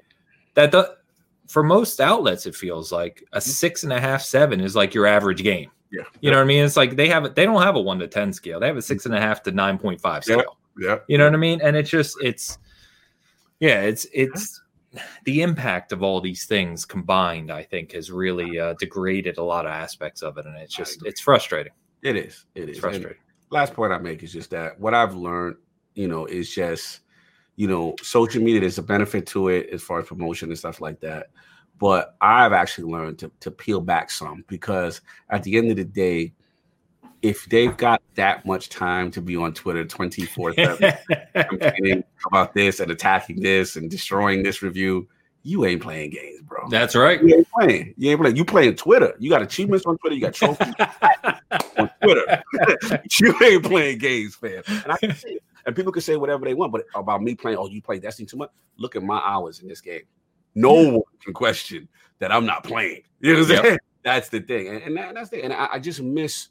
You know, King used to say it best, like no argument. You know what? Let's take this out. Yo, how about you? We go one on one in this. Like, let's take this out here. Yeah. And you build friendships like that. You know what I'm saying? It's just that. Yeah. We just got to change the culture. People got to game more, play together more. A lot of this stuff can, can change, and and, and games media got to do their part also without stoking the flames all the time. Yeah. Just report. Just report and you're good. You know what I'm saying? It doesn't have to be, you know, all this all this other extra sensationalism. Yeah, stuff. I know. I know it's exhausting. I think you touched on something funny there too, where you said, uh, you know, you have a lot of hours in Destiny. And I know I told you my my stepson has played it for thousands of hours. Um, you know, one of the things mm-hmm. that I it, it took. mm-hmm let me figure out the way to say this. It, it, it's nothing bad. it's a good thing, but it's, it's so it took the realize it. We've heard that before. It's like, um, you know, we still hear that from people of, okay, uh, some people are like, well, I have, you know, some people chase trophies and achievements. Some people do this, but they'll call you out. You know, like you said, people always giving you crap about Destiny, and you know, like me and you joke about Destiny, but, but um, you know, people will seriously say, ah, he has a thousand hours in Destiny. You don't play anything else, whatever. Mm-hmm. It's like, but one of the things I've come to appreciate as I've gotten older too is just gaming is a hobby for fun. At yes. the at the core of it, what you should be playing is for mm-hmm. fun. Yes. And I think that's if playing one game for 10,000 hours you're that person you're enjoying yourself doing that, mm-hmm. There's absolutely nothing wrong. I don't care if your gamer scores 10. Facts. And they try to shame gamers now. That's the new thing now. They try to shame gamers on achievement score and, and platinum. Let me pull up his history. He doesn't.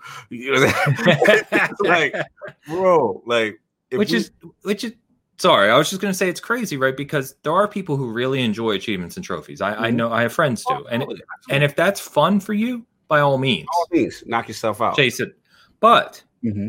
I'm just like you. I have, you know, 600 hours in Halo 5. I have mm-hmm. like 1200 hours in Smite over the past 6 mm-hmm. years. You know what I mean? These are games that my fun is from playing with my friends Facts. in that ongoing experience. Facts. I don't give a shit about achievements. Exactly.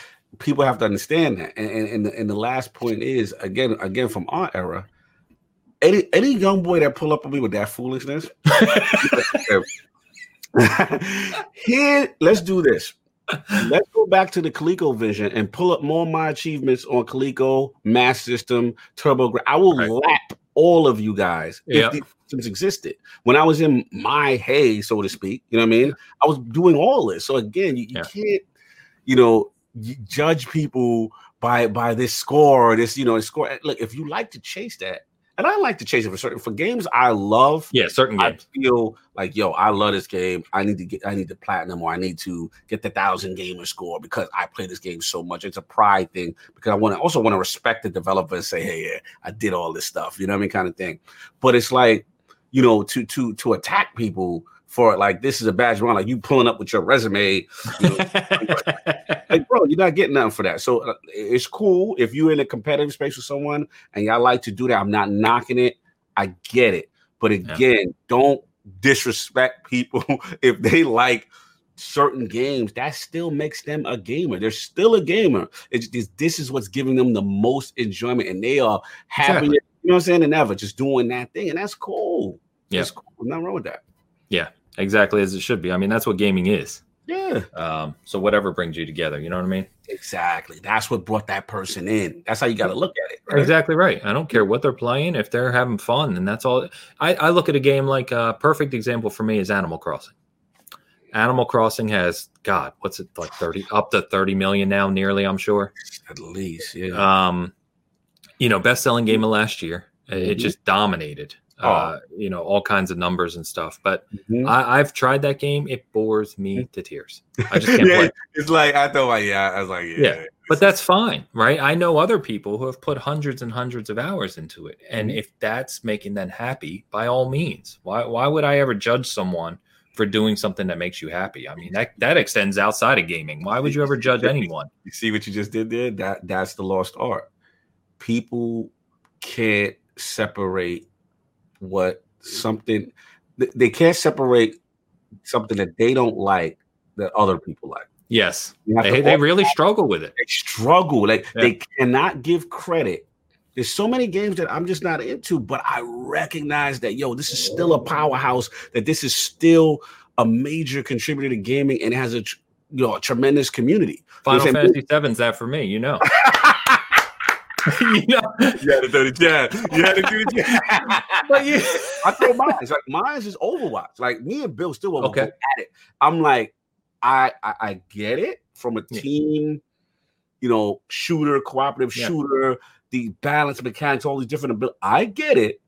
My only thing was I could, me personally, I could never give it, give it a year without a narrative. That was just me. I was just like, I just wish it had a narrative. like, you got all these cool characters where they from? What do they do? Can I get an ending? You know what I'm saying? Like, can I get one ending? Like, so he's like, okay, I get what you said. And then when I seen Overwatch 2, whatever, but I don't go out my way to just be disrespectful to the game because I do understand it was a phenomenon. It was a movement when that thing came out. Oh, yeah. And that's the thing, uh, as opposed to, oh, trash. That's the favorite word. Trash. trash. Yeah. You know what i'm And it's just like, nah, like, it's not for me. That's my favorite thing. Like, yo, it's not for me. Nailed but it. I understand yeah. why that thing is there and why we need it on the platform. That's the other thing guys gamers do that I can't stand, which is like, we don't want that trash. We don't want that. Dude, this you want if you want to bring people to your platform, you gotta have a diverse lineup of games. And sometimes there's people who will buy a console just for that. So yeah. why are you because you selfish and you just want to play your thing, you don't want nothing else but your thing on the system? Like,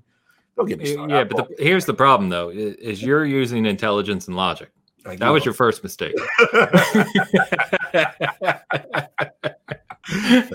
Both are. Yeah. But you know, uh, when you said it's just not for me, that's exactly how I felt about Death Stranding. So I'm not a huge Kojima fan. I, I give him crap out of jokes all the time. Uh, but I've I've just his the way he makes games. Mm-hmm. It, it's just not enjoyable to you, right. which is fine. Um, he's still a legend in the industry. It doesn't, my opinion doesn't change that. Absolutely. So when Death Stranding came out, and you know the nonsense that was surrounded that game, mm-hmm. right? Mm-hmm. Um, Dan reviewed it for us, loved it. Mm-hmm. And, and, and exactly what I said is, look, I've watched enough of this game, and I know Kojima enough from the way it developed. It's just not for me. Not for you. But yeah. I'm not out there saying, "Oh, that game's trash." Oh, I don't want that on Xbox. Oh, it doesn't matter. You know what I mean? Why? Yeah, it, it just doesn't make any sense. Like I don't understand it. It's just again, it's this over emotional, you know, thing, and I just notice it with this generation of gamers. It's just such, it's just brand recognition. It's just, it's, it, they, they, they, they take it on as if it's their personality. It's their, you know, they, they just like their company, we, and you know, and all this other stuff, and yeah. Yeah, That's the, we's the funny thing. Well, when I see things like, "Oh, we got this game," like, who's we? Did you buy a copy? Is it is it out? Um, so you know, you, you you touched on in the same line with this. You touched on uh, personalities. Yeah. And uh, one of the other things I was thinking about was, you know, going back to the whole gaming media and everything we're discussing right now. Mm-hmm. And I'm going to put you on the spot a little bit. Let's go. A little bit. It's not aimed at anyone in particular, so just a general. But do you think YouTube has played a role in we keep using the word devolve, but I'll use it again. Played a role in devolving our uh, conversations around gaming and specific games. Mm, yeah, that, that's a good one, man. I mean, it's tough because obviously I use the platform. so yeah, this is going to be on it. So yeah, yeah. the platform, and right. I, I, don't want to go too crazy because I do recognize the importance of it, and it's yes. given a lot of people you know, financial success. It's given people, I know people do it full time and that's the income, right? Yes. You know, it's not my situation, but I know people what is, it. and they, they, you know, God bless them. They, they, they're doing something they love and they're able to monetize it. Completely. Um, same with streaming for that matter. Yeah, same with streaming. You know, I think what I noticed is, um, it, there is the, the, the devolving happens to me when you know you start to you know, see people use tactics to latch on to either bigger content creators to create either drama, you know, uh, straight up attack videos. This is why Ainsley Bowden is the wrong. It's the title of the video. It's the title of the video, right? This is why, you know, and it's just again, instead of having a debate, which is basically what I've learned, is just like it's all part of the game. It's all part of this clickbait. It's all part of this whatever they could do to to to to, to juice the algorithm yes. kind of stuff. And the sad part is you have people who put out amazing content yes. that really is like they spend hours they do the research or they'll have these amazing interviews with these legends and i'm just like wow how is this not gaining yeah. traction and it i know you and i have both experienced that it happens. you know exactly yeah. you know I, I, there's a couple of interviews I, I'll, I'll be the first to admit here like that i know how much pain you know and, and, and effort went into putting something together and you see the it's only natural. Do we live by the view count? But it's only natural to look at the view count sometime right? And be like damn i wish that would have did a little better. Like a little disappointed that gamers didn't you know go out and check this out. And i've even seen shout out to robin Cat, i've even seen him say he's had like just tremendous series where he has one-on-one with a lot of people in the industry and stuff like that. And, and you know i've seen him voice it and it's just the part where it's devolved it's just sad that you know again, the red versus blue stuff will win. Yeah. The tearing down another content creator will win. The, you know, the just because people are arguing will win. You know what I'm saying? And it's just like, I get it. I don't know if it's a the short attention span error kind of thing. And I'm more, I'm almost to the point now where I've become programmed. like if I have a developer on, uh-huh. expect the views not to be what it is. like I'm always programmed because I'm like, yo, but my thing is though, I'm not gonna stop doing it yes. because so many nuggets that I learn, there's so many things that they teach the audience, and I just I, I'm never I'm never gonna stop that. So to me, it's yeah, views is great. Don't get me wrong, that's cool. You know what I'm saying? But my our mission is different. You know what I'm saying? So, but th- I think here's the problem. This is where it evolved. I got it now. I rambled in a circle now. Oh, you're fine. Okay it's when for some of these guys, it's the paycheck and the only paycheck. Yeah. So what has happened is people have thrown away their personal feelings and morals and become characters, and they become, yeah. you know what I'm saying? Personas. And personas, which don't necessarily reflect who they really are. Yeah. But what's happening is if they be who they really are, and then they say, "Oh man, being a TurboGrafx 16 fan ain't really popping right now. no one's these view counts are low, yeah. right? Yeah. Now, oh, Super Nintendo's popping. I'm just using examples from back in the day as if it was, you know, you know where I'm going with this. Yeah, you know yeah, yeah. Oh wow, Genesis is it. Let me just make all Genesis content now because this is look at the views. Yeah. That's what it is. So you're not going by what's in your heart.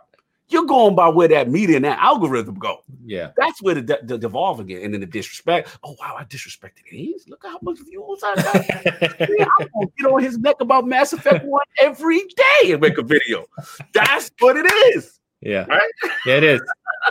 It it's is. sad. It's sad. It, it, it, just, I don't know how to fix it. I, I just, I just wish, you know, especially you, you know where I'm going. I just wish, like I said, those guys the algorithm would, you know, kind of help those type of guys that, you know, quote unquote, do it the right way, yeah, positivity, you know, and, and really put a lot of effort. You just wish those guys could get the shine they deserve because there's a lot of great content creators, man. There and, are. Yeah. More than last, ever, really. Yeah, a lot. The last point I'll make is, you know, for me personally, my motto, and I've, I've talked this to Addict, being Addict the same way, you know, that's my co-host with a lot of stuff. And yeah, I don't care about how many followers or subscribers you have. If I look at your content, yep, I'm like, yo, this is quality, or this is wow, this guy needs a voice. Like people need to hit. Like this is great stuff. You're on the show. You know what I'm saying? Like that's just how it is for me. Like it, that's what it should be about. And, and people make business decisions. You know what I'm saying? And, and yeah. you know where I'm going with all this. It, yeah. Just, you're going to get me all in fun and rant here. No, I, I back on YouTube. I agree with you, uh, mm-hmm. one hundred percent. And I think it's it's kind of a similar issue to what we talked about in just gaming media in general, right? Sites and social media faces the same type of issues that YouTube faces in a way. Um, but uh, yeah, the whole personality aspect drives me nuts. Don't get me started on that. But oh damn, you just I just had something you got me started on, and I can't remember what the hell it was. Yeah, I mean that personality stuff. Yeah. Damn man, you'll get it. You'll get it if it comes back. no, I'm with you, bro. I'm, I'm with you. It's just it, that's permeated, you know. Yeah. And, and, and the sad part is, guys have learned they can't be themselves because if they be themselves monetarily, it might not work out for them. You know what Yeah. I mean? They continue down this path, whether it be a negative or supporting something just for the sake of you know clicks. So That's the popular thing right now. You know what I mean? You get those other people too that um again, I'm not naming any names, but Mm-hmm. you get people who um you know, one thing I've always been about um is uh, you just like me, I'm sure. When when I, first got on Twitter, I don't know, my account says like 2014, but I, I wasn't using it, right? I just created one. Yep. So I think when I started back in like 2017, maybe um, something like that. You know, I have like 20 followers, 30 followers, but people don't give you the time of day. You know what I mean? You try to reach out to anyone to just do, you know, talk about anything. And to your point is, you know, everyone started from that same spot at some point in time. And it drives me crazy to see some of the uh, people with bigger outlets, bigger channels, what have you, right? yeah. And they just, you know, they get to that point where it's just like, oh, I'm not talking to you. Like, Look at your subscriber count. you know it go down, Ace. Come on. Uh, Let's One hundred percent. You know it go down. Oh, You trust me, I know. Oh yeah, funny. He was like, That's how the neck. Yep, the neck be just like that. the, gla- the glasses come down. Yep. Like, oh, yeah. why is he DMing me? That's so real, man. So real. so you know it, it- it just one thing i've done right and by no means am am i a big name but you know even if i see someone who's new to twitter has 20 followers right if they make a good point Yeah. or i can see that they uh, Mhm. are not part of this toxic culture we're talking about right online and they they just like talking about games absolutely i'm following them been on smaller shows talking to them you know what i mean because it, almost makes it feel like I'm doing my part as little as it is to try and bring up what we're talking about, right? Facts. Yeah, the positivity. Yeah, guys have told me all the time. Like I've had people say, "Oh my god, I didn't think you would say yes." Like, what? And he's like, "Yeah, God, yo, I'm such a fan." I'm like, dude, I'm humble, but it's, it's you said it best, Ains. We remember how it was for us. We remember, you know, starting your channel, whatever, whatever, and you know, you never want to be that guy that feels like now you've just gotten so big that you can't talk to anybody just the way you were. 'Cause I, I was the same way. I had like 10 followers and Yeah. you got out to people and people didn't respond. You know what I mean? And then I had people who on the on the flip side who were tremendous, who gave me opportunities. It was like, oh, come on the show. Like, I like what you're doing. Like, and just help that all that stuff. We got to change the culture, man, and help each other and really support and and and stop. A, a lot of it comes from, to be honest, you know, a lot of these guys. I hate to say it, but you know, it, a lot of it is fear. A lot of it is fear of of if I allow this person on my platform as the bigger content creator entity, th- he's going to take my subscribers, and he's you know. A lot, of, lot, I've been told. I've been told like some people are threatened, and that's why they play those. Yeah. Yo, because if you got confidence in your content and you love what you're doing, that's all that should matter. yes. You know, you shouldn't have to Exactly. be worrying about subscriber salary bracket. It- yeah, it- it's like an online class system. You know what I mean? Yeah. It- Ah, it- yeah. It's uh, it's depressing to me, and it, it's I've seen it. Like I said, we're not naming anyone here, but I've seen it. I've seen it. I've Yeah, seen and it's it's just I look at those people and I'm like, man, you've you've lost sight of yourself Yes. and how and how in the grand scope of things, Mhm. how little this means. facts. I, I mean, th- this is a hobby. We're doing it for fun, even if it's your financial outlay, which I can understand. Mhm. Um, you came up the same way. Exactly. You know what I mean? It, Yeah. It's just it's uh it's really strange to me. Real talk. Real So, talk. Mhm. Um, so I, I, you know, I don't know if you got anything you wanted to touch on. There's one more thing I just wanted to ask you Mhm. is, and, and this is more of an open question, but do you miss? Do you miss the days that we grew up in, in that not in a nostalgic way, Mhm. um, but given all the kind of, you know, uh, benefits of gaming today, and there's many. Mhm. Do you miss the days of you know, going to Toys R Us, looking at that rack of games, pulling out the slip and and just getting home and you know, calling up your buddies and saying, "Get over here, I got you oh, know, yeah. whatever the game it's Turtles in Time."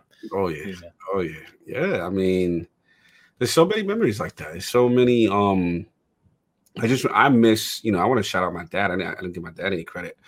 My dad is responsible for me, you know, okay. gamer. He, he's literally the one. He's a gamer himself.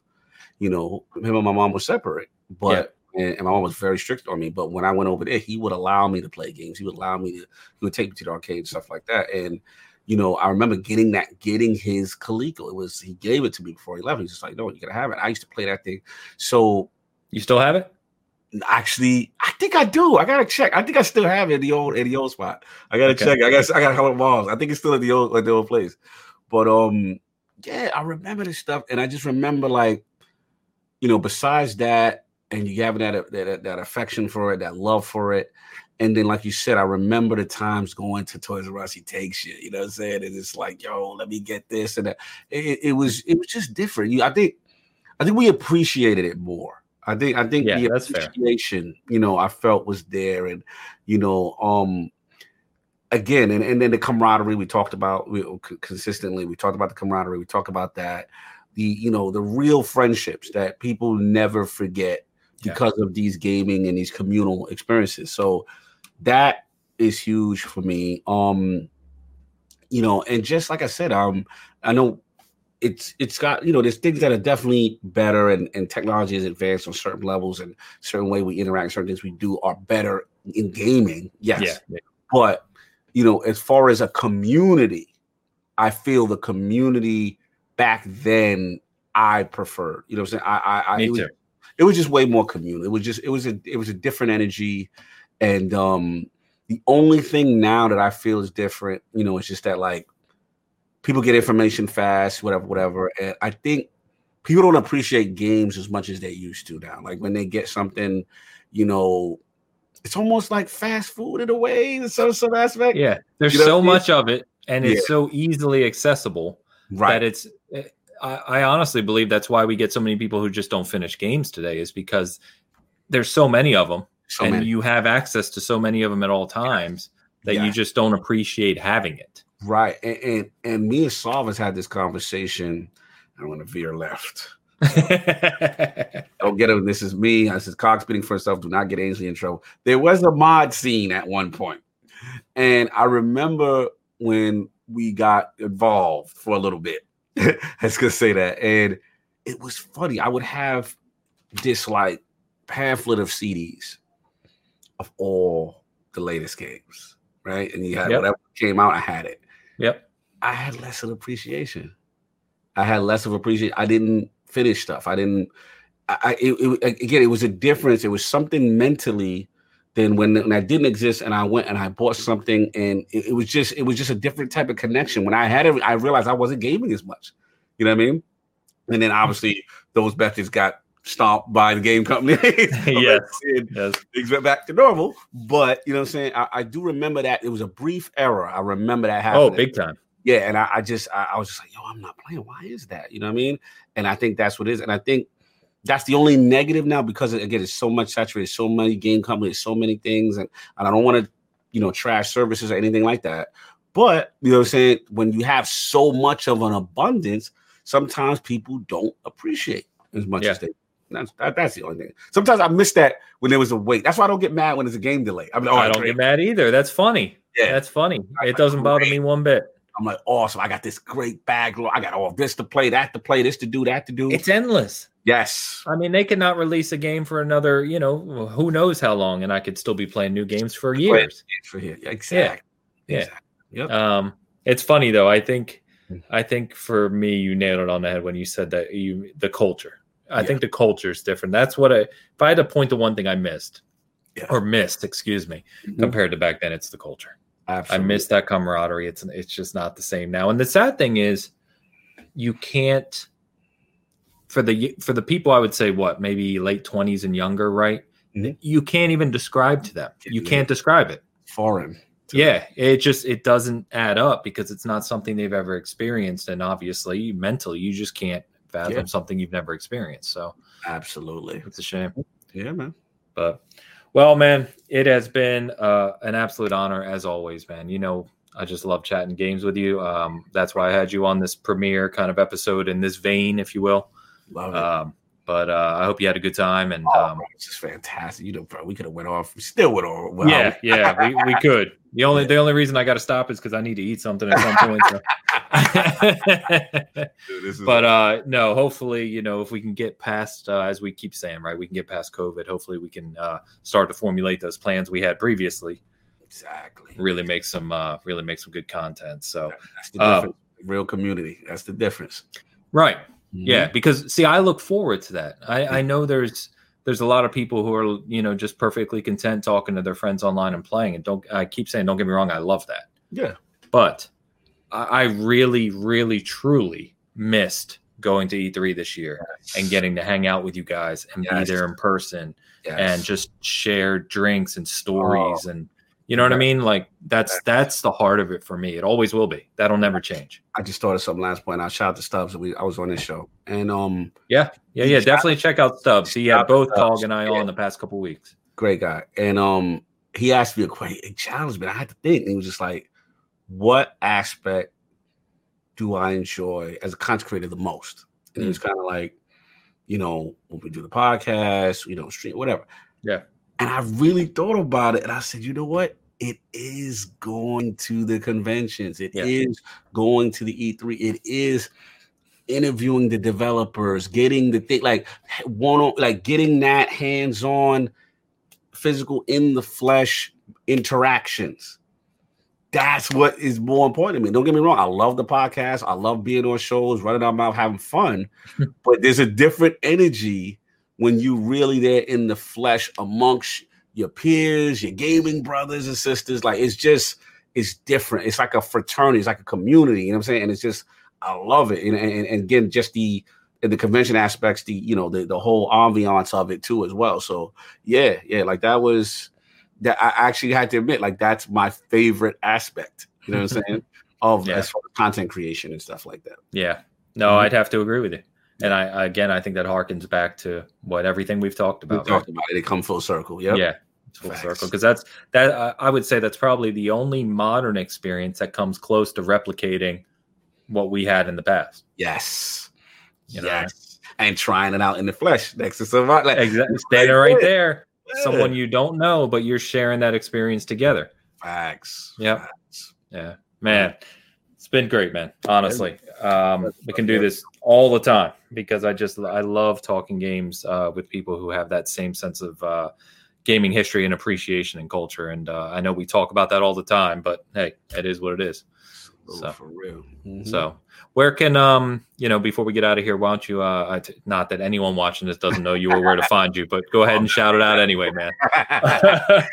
Listen, man, absolute pleasure, man. Ace, I love this series. This is this is fun. Keep this up. I think you, you think you got something going on right here. I definitely want to support it, and I was glad to be on the premiere. yeah, premiere, man. bringing that back, man. But yeah, man, at Lord Cognito on Twitter, you know, and uh Iron Lord Podcast on YouTube, lordsofgaming.net is the website.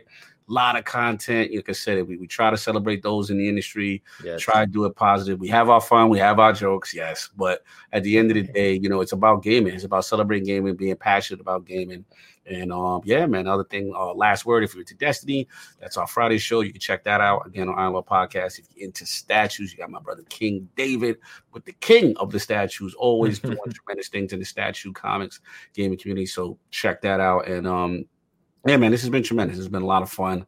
Really enjoyed it, man. We could talk for hours, but you, my gaming brother from another mother, man. We had Sega. Sega Brothers for life. See, Sega Sega bonded us, man. Sega bonded us, bro. We know the pain. we know the struggle.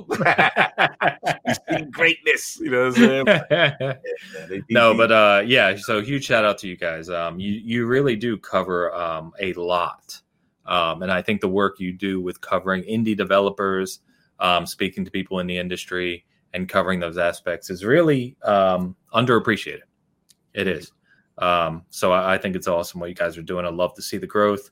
Love to see everything else. Obviously, uh, King and I talk statues, you know, here and there, and uh, we we still joke that one day we're going to get together and do something joint. But uh, yeah, I had I had someone joke with me uh, a couple weeks ago about you know all my statues, and He mm-hmm. said, "Man," he said he didn't say king, but he said something. I was like, "No, no, no, that's uh, that's David over there. He, he he's the king. I'm the prince." Diego's like, "Yeah, you're the prince." I was like, "That's fine." He said he's the prince of statues. Prince of statues. I'll take it. It's fine. but man, it's been it's been an honor. Obviously, um, obviously we'll have you on again and uh, we'll be doing we'll be doing stuff in the future so. You know you, you know you're coming in the round on the lord's day. You know we bringing you back. Have that nice intelligent discussion that i appreciate. Balanced perspectives that i love. And we'll do that mass effect uh exactly. we'll do that mass effect show soon. I mean i mean you know it's already been answered but we could talk about it I'll get, you, I'll get you Mass Effect 1 Heretics on. All right, man. You have a good night. Thank you, everyone, for tuning in and watching. This was uh, kind of industry perspective chat, the first premiere episode with Lord Cognito. And uh, thanks for tuning in. Thanks for listening if you're listening later. And uh, stay tuned for other guests in the future. Cheers. Peace.